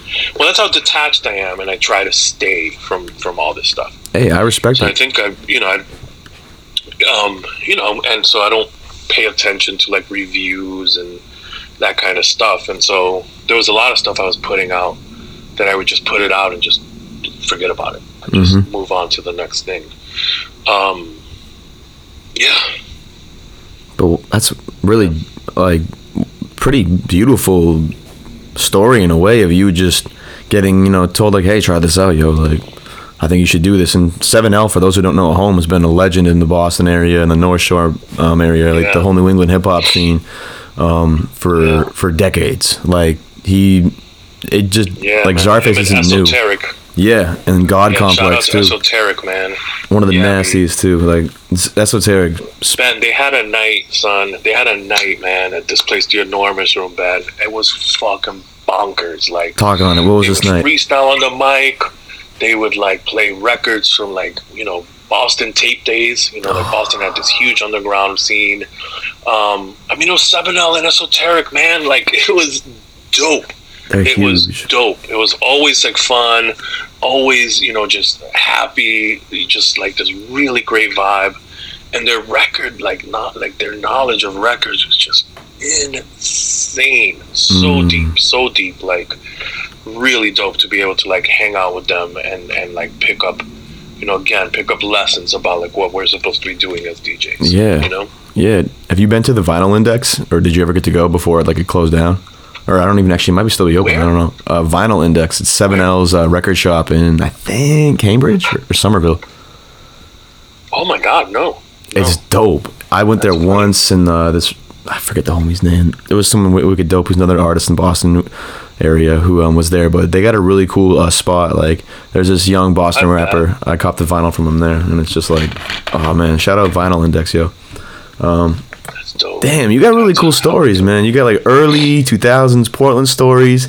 You got 9/11 stories, which I did not see coming, and then you have uh, like wild New England hip hop Boston stories. So you're a wealth of information, uh, my friend. Um, it's been a pretty tremendous interview here. About almost at the minute, a minute, excuse me, hour 26 minute mark.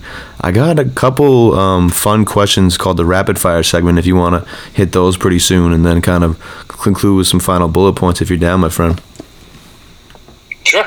Okay. Sweet, sweet. Um, but yeah, just again, thank you um, for all these stories because I love interviewing um, just different people in the artist community of different eras, of different mediums, of different backgrounds, um, and I'm always amazed by the new just information on life, the new knowledge, and just the stories I hear. So I've been having a good time and just again, uh, it's all about giving people their flowers, I guess. So again, here's a little bouquet for you. But let's get into the um, rapid. Oh, actually, two. One thing I wanted to shout out to. Um, I could be incorrect, but I think you also um, work um, with Black Girl in Maine. Um, that's a really dope publication Yep. that I respect and um, actually like support their Yep. Patreon. So I just wanted to give a quick like you know five seconds to be like, yo, like shout out Black Girl in Maine again. We need um, all voices to be allowed to be heard in an area, and you know people often don't give different voices that are not from like the general like dominant status quo in the area um, a chance often and that's fucking stupid so i love to see um, people using journalism and free speech and um, their voice so shout out black girl in maine and shout out and respect you for working for um, that organization as well all right um, Yeah, yeah. Thanks, man. I love writing for for her. I love writing for that publication. Um, I love writing, so there's that. You know, I'm, I'm blessed to be able helps. to do it and and get get get it out to people. You know, have people like Shay who you know help and kind of put it in the in, in front of people. yeah So yeah, big shout out.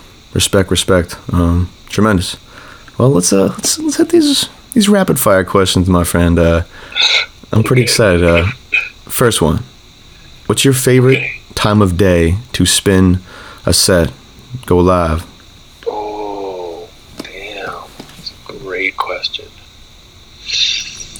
Damn. Is it for me or for other people? i'd say for you the way you feel Okay. If it's for me, I would want to do it right after work. Like like anytime between six and ten. mm, i like that That's when I would want to do it. it's a good time period to Get create demons out. you gotta out, balance yep. the day so to speak um, breakfast lunch or dinner Oh, um, breakfast, lunch, or dinner. Shit. It's a toss up between lunch and dinner. It's really, really close. I would say dinner here in Portland because lunch, the lunch game here is not as strong as the dinner game here. That's true. I would agree. I think- Lunch is still I good. Don't get with me the wrong. Exception, lunch is super good, but with the exception, I know we keep harping on it, and I know it's a sponsor, and this isn't. We didn't plan this, y'all.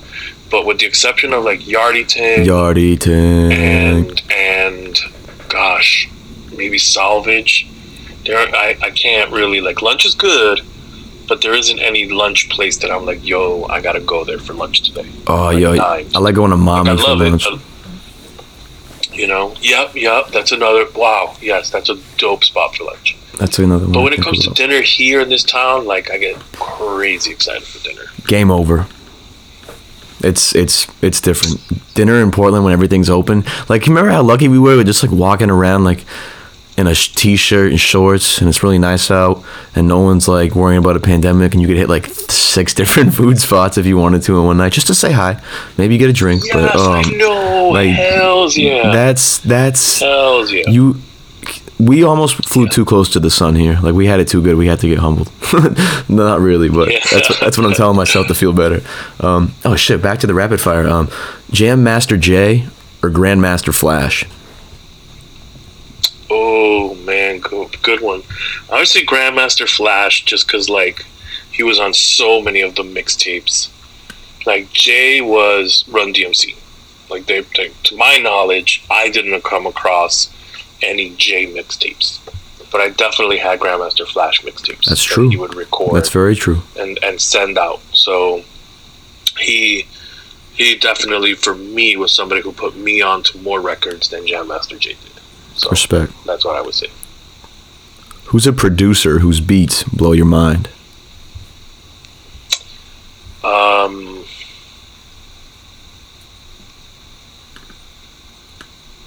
I think there's three, and I'm a little embarrassed to say like they're all sort of. Well, they're all on Brainfeeder, the same label, and they all came out around the same time. Hey, I mean, whatever. Weird, but I think it also coincided with me at this point really being heavy into producing and really trying to figure out what I wanted shit to sound like. Yeah, yeah. So I would say that like the first time I heard Flying Lotus, the first time I heard Daedalus, um, the first time I heard Nosaj Thing. Um, With a J, all Those three things. Yeah. I think for me, the first time I heard Flying Lotus and Daedalus, my first, first, first reaction was like, this sucks. This. This is really annoying. Um, but then people loved it. People loved it. People like were crazy about it, especially my producing friends. And so, you know, I I went back and I was like, this this is um, if people like this, I'm the one that's not understanding what's happening. You know, I, re- I respect that. and um, and I just I spent a lot of time with it and trying to figure out like what is it that people like about this, and and also training myself to hear it. You know, they're both super duper technical, incredible music writers. They write music that they perform in an electronic medium, Yeah, but they're but they're leaning on classical signatures I 100% agree. leaning on like really odd tempos. They're leaning on like really bizarre um, interpretations of like what is noise versus what is sound.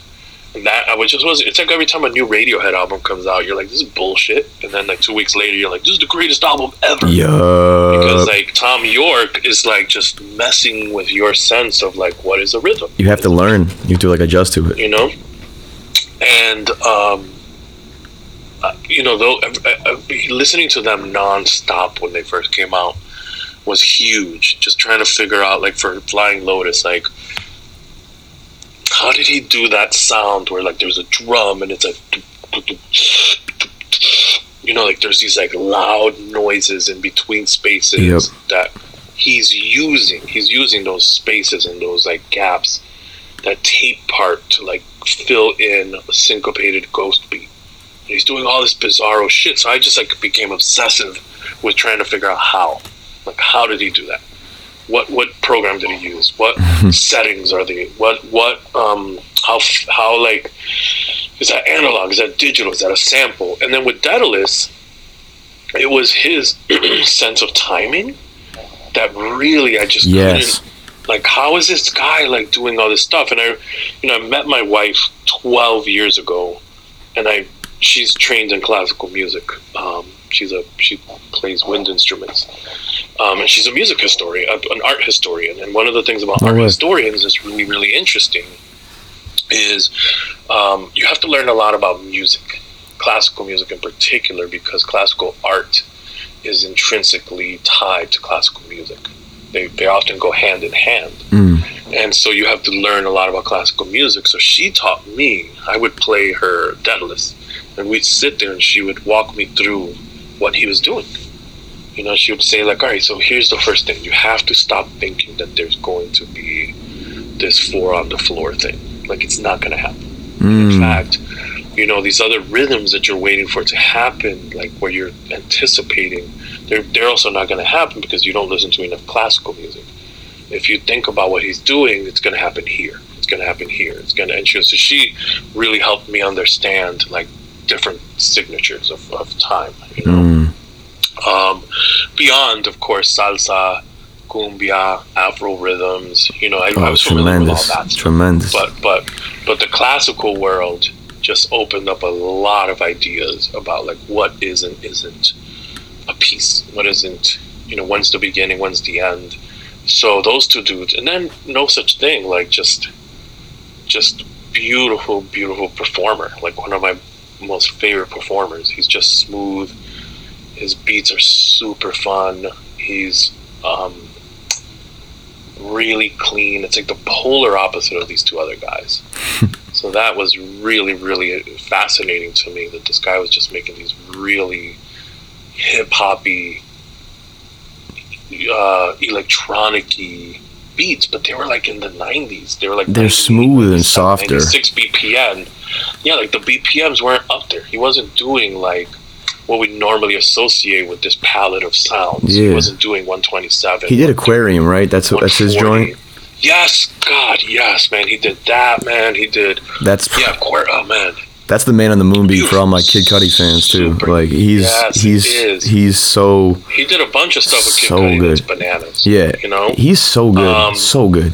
he's so good, and he was again. He spoke to my heart because he was like, you can have this electronic palette and still stay in 93, 94, 95 territory. Yes. Your BPMs can still stay chill. You can still drop a track at 90 BPMs that's going to work with the rest of your hip hop set and your funk set. You know what I mean? That Mhm. can still stay chill, but still have this like edgy, sharp corners to it. You know, so that shit was like, again, this is a person I sat down and I just listened to non-stop. I love Just- that. and that's usually what I do. You know, I got my notebook. I, I you know, I take notes. I, I try to draw out the sequences that they're using. I try to find the patterns. Like every time this happens, this happens in this kind of production.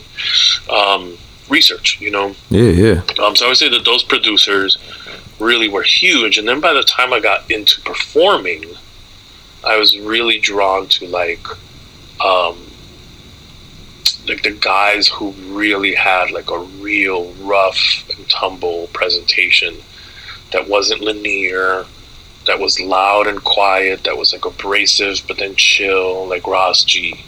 Oh, know, rest in shit like peace to. Ras G. Yo, holy shit. Yeah, you know, like it's funny because like DiBiase, if there was a spectrum, to me DiBiase is way to the end of the spectrum, where it's a little too chaotic for me.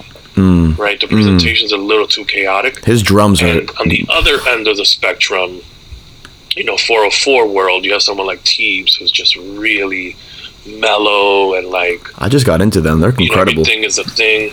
Oh man, Teebs is bananas too. So good. But yeah, so, so when it came to performing, that's I started to listen to a lot of like Madlib, um, the goat. um, uh, Teebs, Ras G, and I wasn't listening to them as producers. I was listening to them as like the way that they would arrange their live sets, the way that they would arrange pres Okay. presentations and mixes okay. with a lot of like verbal interludes, a lot of stops, a lot of like echo outs, a lot of dub. Especially, I grew up as a metalhead. A lot of like crazy sounds from rock and roll, from hair metal, from from like hard disco. You know, you listen to like a lot of Madlib, and he's got like tapes where the intros to every song is some bullshit weirdo rock and roll. He's song, got everything. You know I mean? Every genre is Madlib's little catalog. known like psych rock from the seventies Hmm. kind of shit. Um, so listening to to them really sort of empowered me to like when I do DJ sets, when I do actual DJ sets, to just be as chaotic because I want to be within a, a, a framework of chill. Mm, Um, love it. so for performance, those guys, and for production, the, the other guys. Favorite place you've ever DJ'd? Oh wow! Holy shit! Um,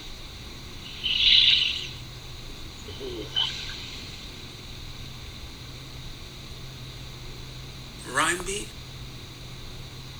It could even be like one place too, or like doesn't have to be the exact. I, I would say I had a layover in Amsterdam. oh couple, boy. like a bunch of years ago, um, and it was like I had the chance to have a layover, and then I was given the opportunity to do like one of those like you can stay an extra day if you let somebody get on the plane shit standby stuff, Okay. and I did, and I had these insane forty eight hours um, in Amsterdam, but at one point we ended up at this like private club Yeah, I want to hear about some of this and- 48 hours. And these dudes that I, these dudes that I were with, you know, it didn't take long for me to figure out like they were like hardcore, awesome, just gangster motherfuckers, man. These dudes were so dope. They were like these black Dutch dudes.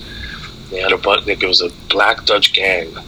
And Oh, um, they had a bunch of French dudes who were also like down with them too, who were in town for There's a whole bunch shit of vibes. but yeah, but we went to this place, man, and like we walked in, and there was like a pool table and a DJ, and the owner comes out and he like tells everybody to leave, you know, to go to another part of the bar, the club, and then he tells the DJ like, "This is a DJ, get out of here," and the DJ leaves, and I like, you know, just ended up playing a bunch of records while these guys like played pool and like talked about murdering this other dude who snitched on them. Oh my god. Um, I remember this. I remember this because like at one point they got into a fight because one of the guys was like, "We don't even know this guy," you know, in like really bad broken English. And he was like, "We don't even know him," and like talking to the guy who brought me along, um, who I met at my hotel, by the way, because I needed some weed. I didn't know what to do because. I'd never been to Amsterdam. And he worked there. He was a caterer, and he was getting off. And he was like, "Yo, you want to come with me when I get off of work?" I was like, "Yeah, whatever." So they're yelling at him. He's like, he doesn't even understand what we're saying. And, you know, you grow up with, with street dudes, like, you understand, like, what people are talking about, even if you don't understand what they're saying. You know what I mean? And, like, I as we were you. driving home Reading the body language. night, yeah, later that night, around four or five in the morning, we, like, hit up this kebab spot and we, like, ate like motherfuckers. And we're driving. They're driving me back to my hotel. And the guy's telling me, he's like, I mean, did you understand what we were talking about? I was like, I think so. I think like you're talking about this snitch who like wronged you guys, and I think you guys are gonna try to get him. He's like, yeah, but you're like not gonna say anything, right? And it was this moment where I was like, oh, that's not a question, that's a threat. Okay, got it. Yeah. Um, and I was like, yeah, I mean, I'm leaving. I you will never see me ever, ever, ever. I don't know what you're Once you talking drop me about. off at this hotel, I'm gonna pass out. I'm gonna try to not miss my flight, but uh, yeah. So, anyways, that was probably one of the coolest DJ things that's ever happened um, to me. Wow. Well, again, did not expect to hear about an Amsterdam possible gang story um, that may or may not involve with witness intimidation at the end. So, um, another another tre- another tremendous turn in this uh, in this tale, man. um, let's get back to the home state. Let's fly back to the to the 207 here. What's your favorite part about living in Maine, yo? Oh, I think my favorite part about living in Maine is the art scene and the way that the art scene is is really communal. It's not it's not too big. It's not too flashy. It's not pretentious and full of itself. I really love that. That's a great it's answer. really it's beautiful.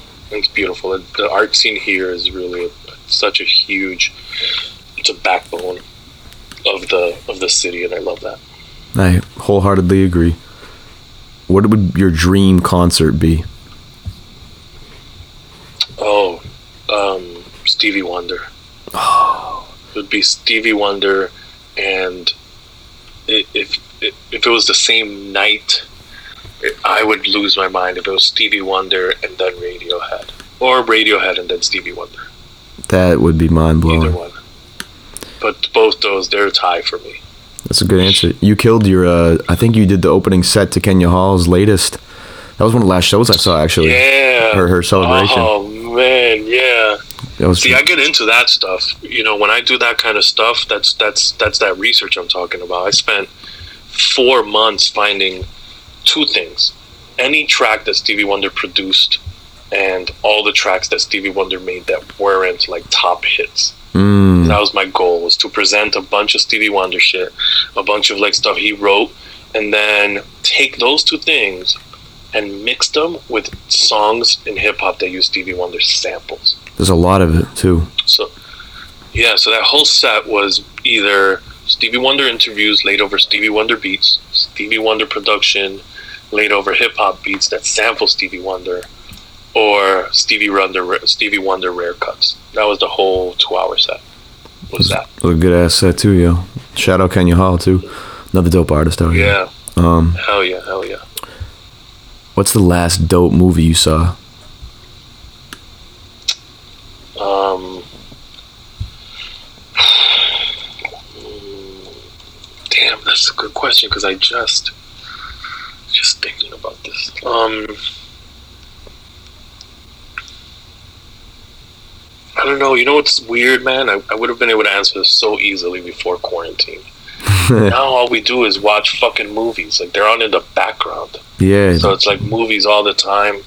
Like we're half paying attention. Um, shit. Uh, no worries, yo, no worries. oh, you know what? You know what sticks out? Um, Bright. Did you see that? Will Smith. Um, it's like a Will Smith. I don't know if it's Amazon or Netflix. No, I I think I have heard of that. He's Yeah, got like this alien partner. That shit was dope. That was dope. Dope, that, that sticks out for me right now. love it. Who is an unless it's the last one? Who is a an artist that every DJ should have in their catalog? Oh wow. Um wow, that's good. Um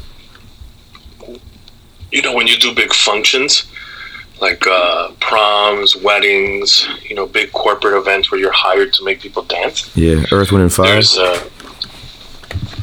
well, there's a there's like a go nuclear option that you try not to use, right? And Okay. that- like like you know, you try not to play Madonna, you try not to play Michael Jackson, you try not to play Stevie, Sir Duke, you know, Get On Up, Yeah. uh, Marvin Gaye, right? Like, do you save these for when like the floor is dead and you really need to like bring people back? Yep, you save them. So, you know, um, I, I don't know that it's easy That's to great answer like, advice. a artist. I think that you need to have a set of artists that you kind of put in your back pocket, and you're like, at any given moment, I can change the vibe in this place. I can get people up. I can get people down.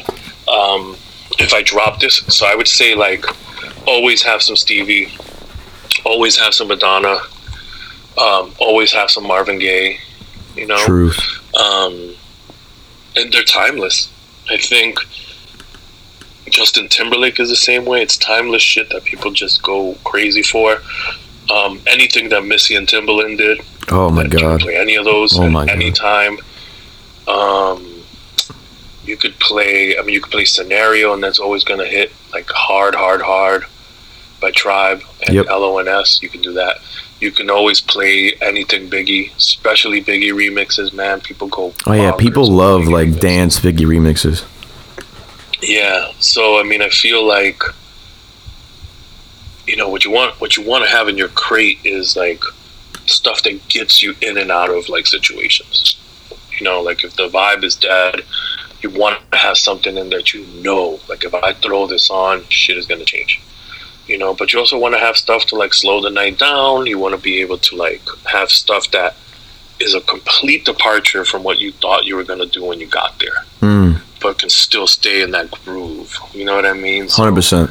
Um, but you can't go wrong. Like that's why you can't go wrong with like, like I said, you can't go wrong with Stevie, Madonna, and Marvin. Like those three are gonna always like do it. And if you have Motown, forget about it. You're like you're covered. You know. Good answers, Um, yo. Yeah. Definite, definite um, stars in that bunch, yo. Like you always, I'm, I can always dance to Stevie and Marvin, and definitely actually like I, I just you said Madonna and Holiday started playing in my head, so I can definitely. Oh my God! Right. There's some songs that like, just like get stuck in my brain. I'm like I can't like. Sometimes I'm a big Yeah. fan of pop music. There's some really fucking good pop music out there. It'll just get stuck in my fun. head. So much fun. Yeah. So true, yo. Um, Those tracks are so fun. Alrighty. That was the last rapid fire question. You survived Mozart two Alright. one two. Let's uh let's kind of hit this last uh slope of uh just some kind of end questions here. I want to see if um Okay. do you even have uh, an opinion on this one, but do you have a favorite between producing your own material or even kind of making, you know, flips and things like that or um DJing live? Is like is there a favorite of the two? Um, yeah, I, I would always pick DJing live. I like that. Um, Why do you think? I like, um, I like being. It goes back to like what I said about why I got into. it. I like being around people, but not necessarily being like in the middle of shit. I love that. I like I like I like feeding off their energy. I love helping people. I love setting a vibe. I love you know intro- I love introducing people to like new music. Like that's just I love that. You know, putting on something that like people go, what the hell is that? Is like one of my favorite questions on earth. Uh, Whether they hate it or love it, both both to me are awesome. If you hear something and you're just so moved to be like, can you fucking turn that off? Like that's a big deal to me. You know what I mean? Like, like left an so I, I like I like doing that. You know, I like I like being the one to sort of put those things together for people. I fuck So with I that. would always pick DJ. Great answer, you. Um, and I can't wait to hopefully sometime in the somewhat nearish, not too dystopian future, get to be dancing at a function and having uh, you spinning, man, because it's always a good time. Um, speaking of kind of uh, the climate right now, 2020, yo, uh, it's obviously been a shit show. But I like to focus on maybe like hopefully a small positive thing and the question of what has been keeping you grounded or like sane or like kind of just going through the days and a, even like if it's just a positive small moment, there hopefully are maybe a couple things. Um, I mean, I think the biggest thing is my wife, for Mm. sure. Um, she's great. She is an artist. She's an educator. Um, you know, she's an activist in her own way. Mm. Um, but more importantly, you know, she's like really a perceptive person. Mm. And so she's able to really help me get out of my own way sometimes. Know help that. me um, kind of see when things are like kind of, you know, taking a turn for the worse. She can look a couple of days ahead and be like, "Hey, have you noticed that you've been doing blah blah blah more lately?" You know what I mean? And you know, I, Yeah. have, I have pretty significant. You you mentioned you know anxiety earlier Yeah. you know, I, I, wa- I wanted to mention, you know, this is something I don't talk about all the time, but I do try to talk about it because I want to, I want to normalize it. But Respect. you know, I, I have, I have bipolar disorder, Mm. and um, and it's great to have somebody who can be there with you, helping you sort of see, you know, the things that you miss sometimes. You know what I mean? Like having somebody say to you, like, "Hey, have you noticed that you've been like really edgy lately?" Or Mm. you know, have you noticed that you've that you haven't like showered in three days? Mm. Because you don't notice, honestly. Like, know, Yeah, shit yeah. sounds nuts that you wouldn't notice something like that, but you know, you kind of lose track of some things when you're going through it. You know, and you're trying to not become depressed. You know what I mean? When that's your goal, I know 100. to not 100%. get super depressed, then you know your standards for other shit go down That's true. you know, because your main goal is to like stay up and stay, you know, focused on not getting depressed. Yeah. You know, Well, respect. Yeah, I appreciate you talking about it. so that. I would say that you know my wife is definitely the biggest thing here, and then of course music. Honestly, just music, music, music, um, and cooking a lot. You know, we've been cooking a lot. I love I've it. always cooked. Um, so yeah, yeah.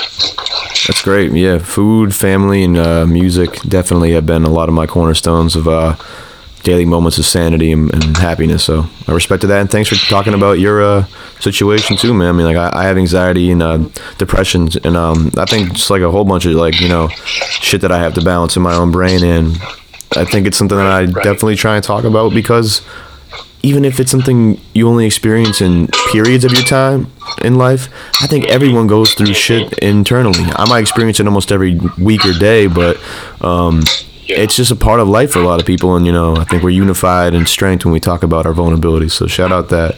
Um, right for real.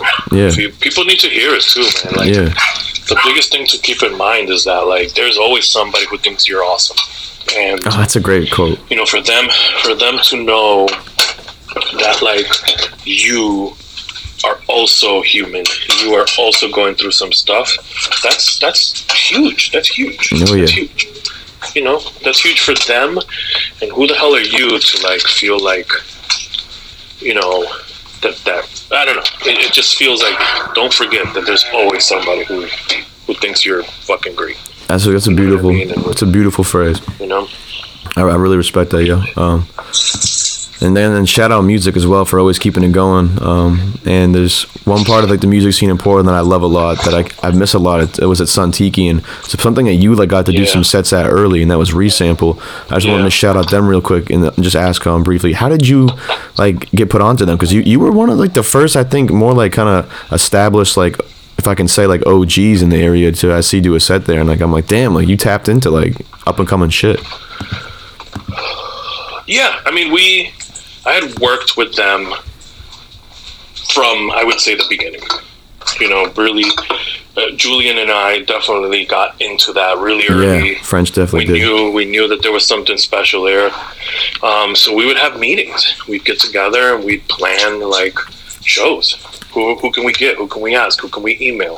What do we need to know? At the time, like they, they weren't selling alcohol, so we had to figure out like, you know, how do we provide a party atmosphere? Like, you know, we had um, David's installations, Fiverr's installations. Like, how are we gonna lay those out in a way that makes sense to people, but still be like can be uh, not overwhelming and welcoming?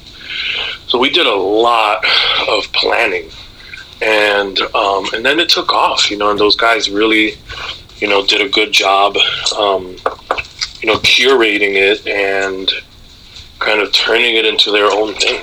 You know what I mean? Mm. It's one of the things that I'm not sure of, and, and and hope that when we return to normal, that that's still a thing. I hope You know that that's still something that people want. That's something you can sustain. yep But you know, I, I definitely French and I were there on the ground floor. Um, Ian, the owner of Sun Tiki, put a lot of trust in in in Fiverr.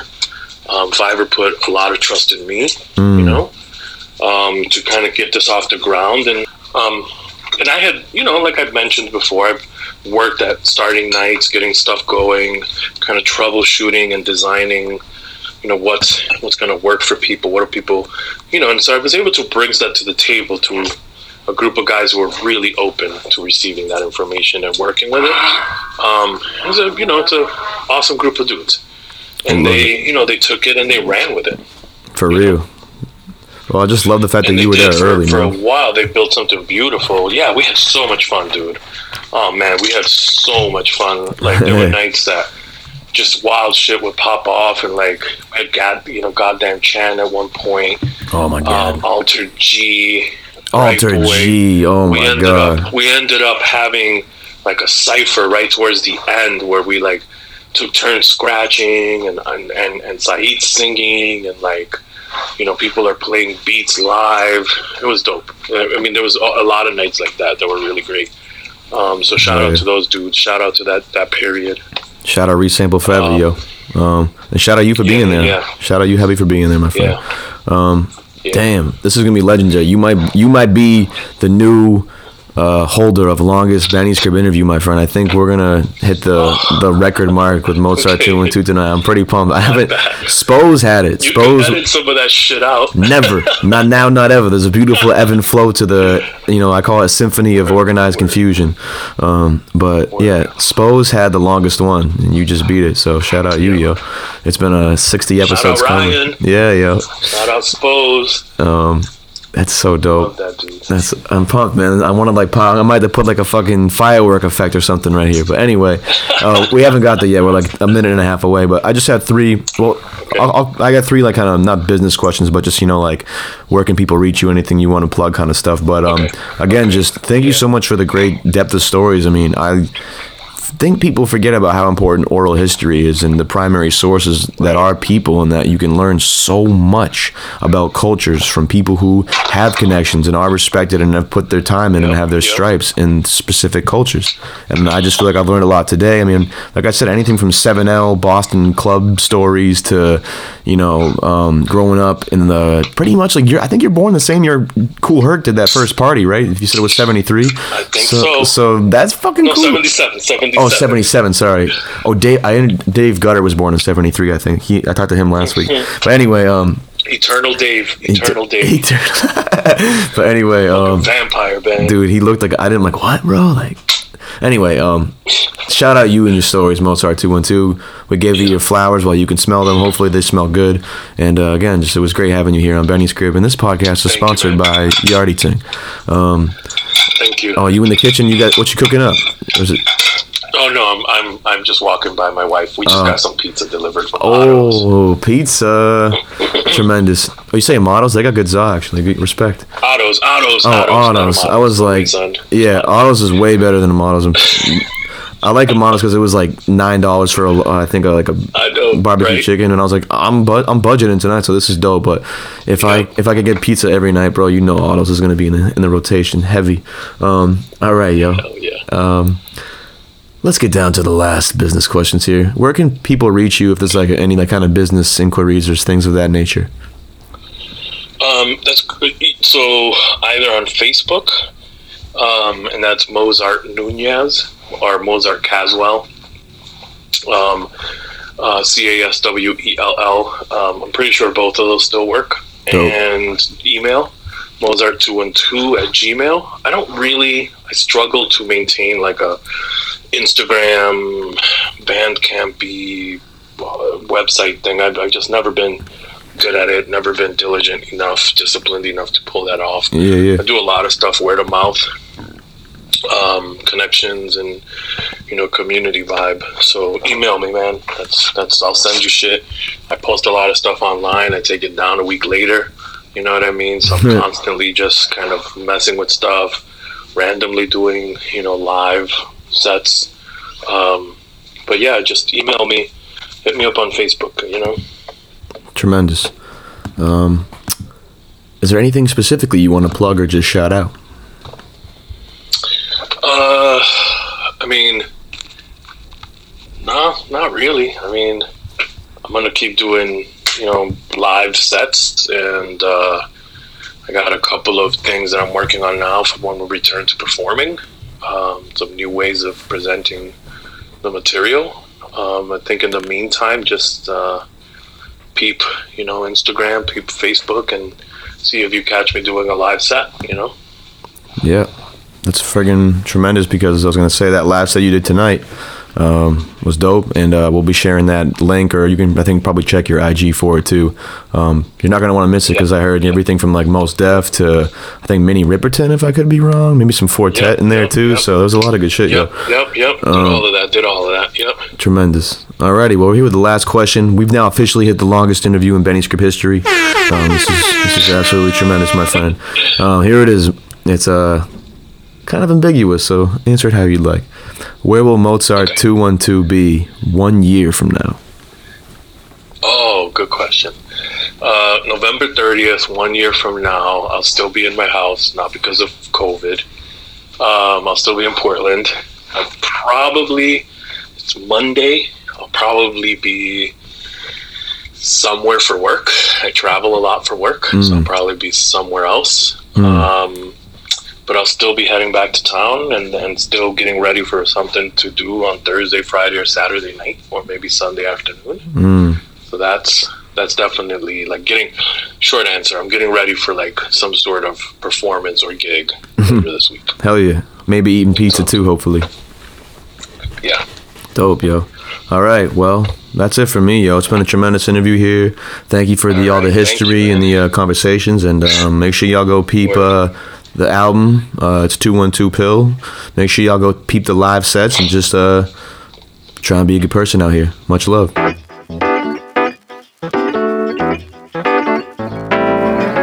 Holy smokes, what a tremendous interview. Mozart212, thank you for coming through and breaking the record. This has been the longest episode of Benny's Crib we've done yet.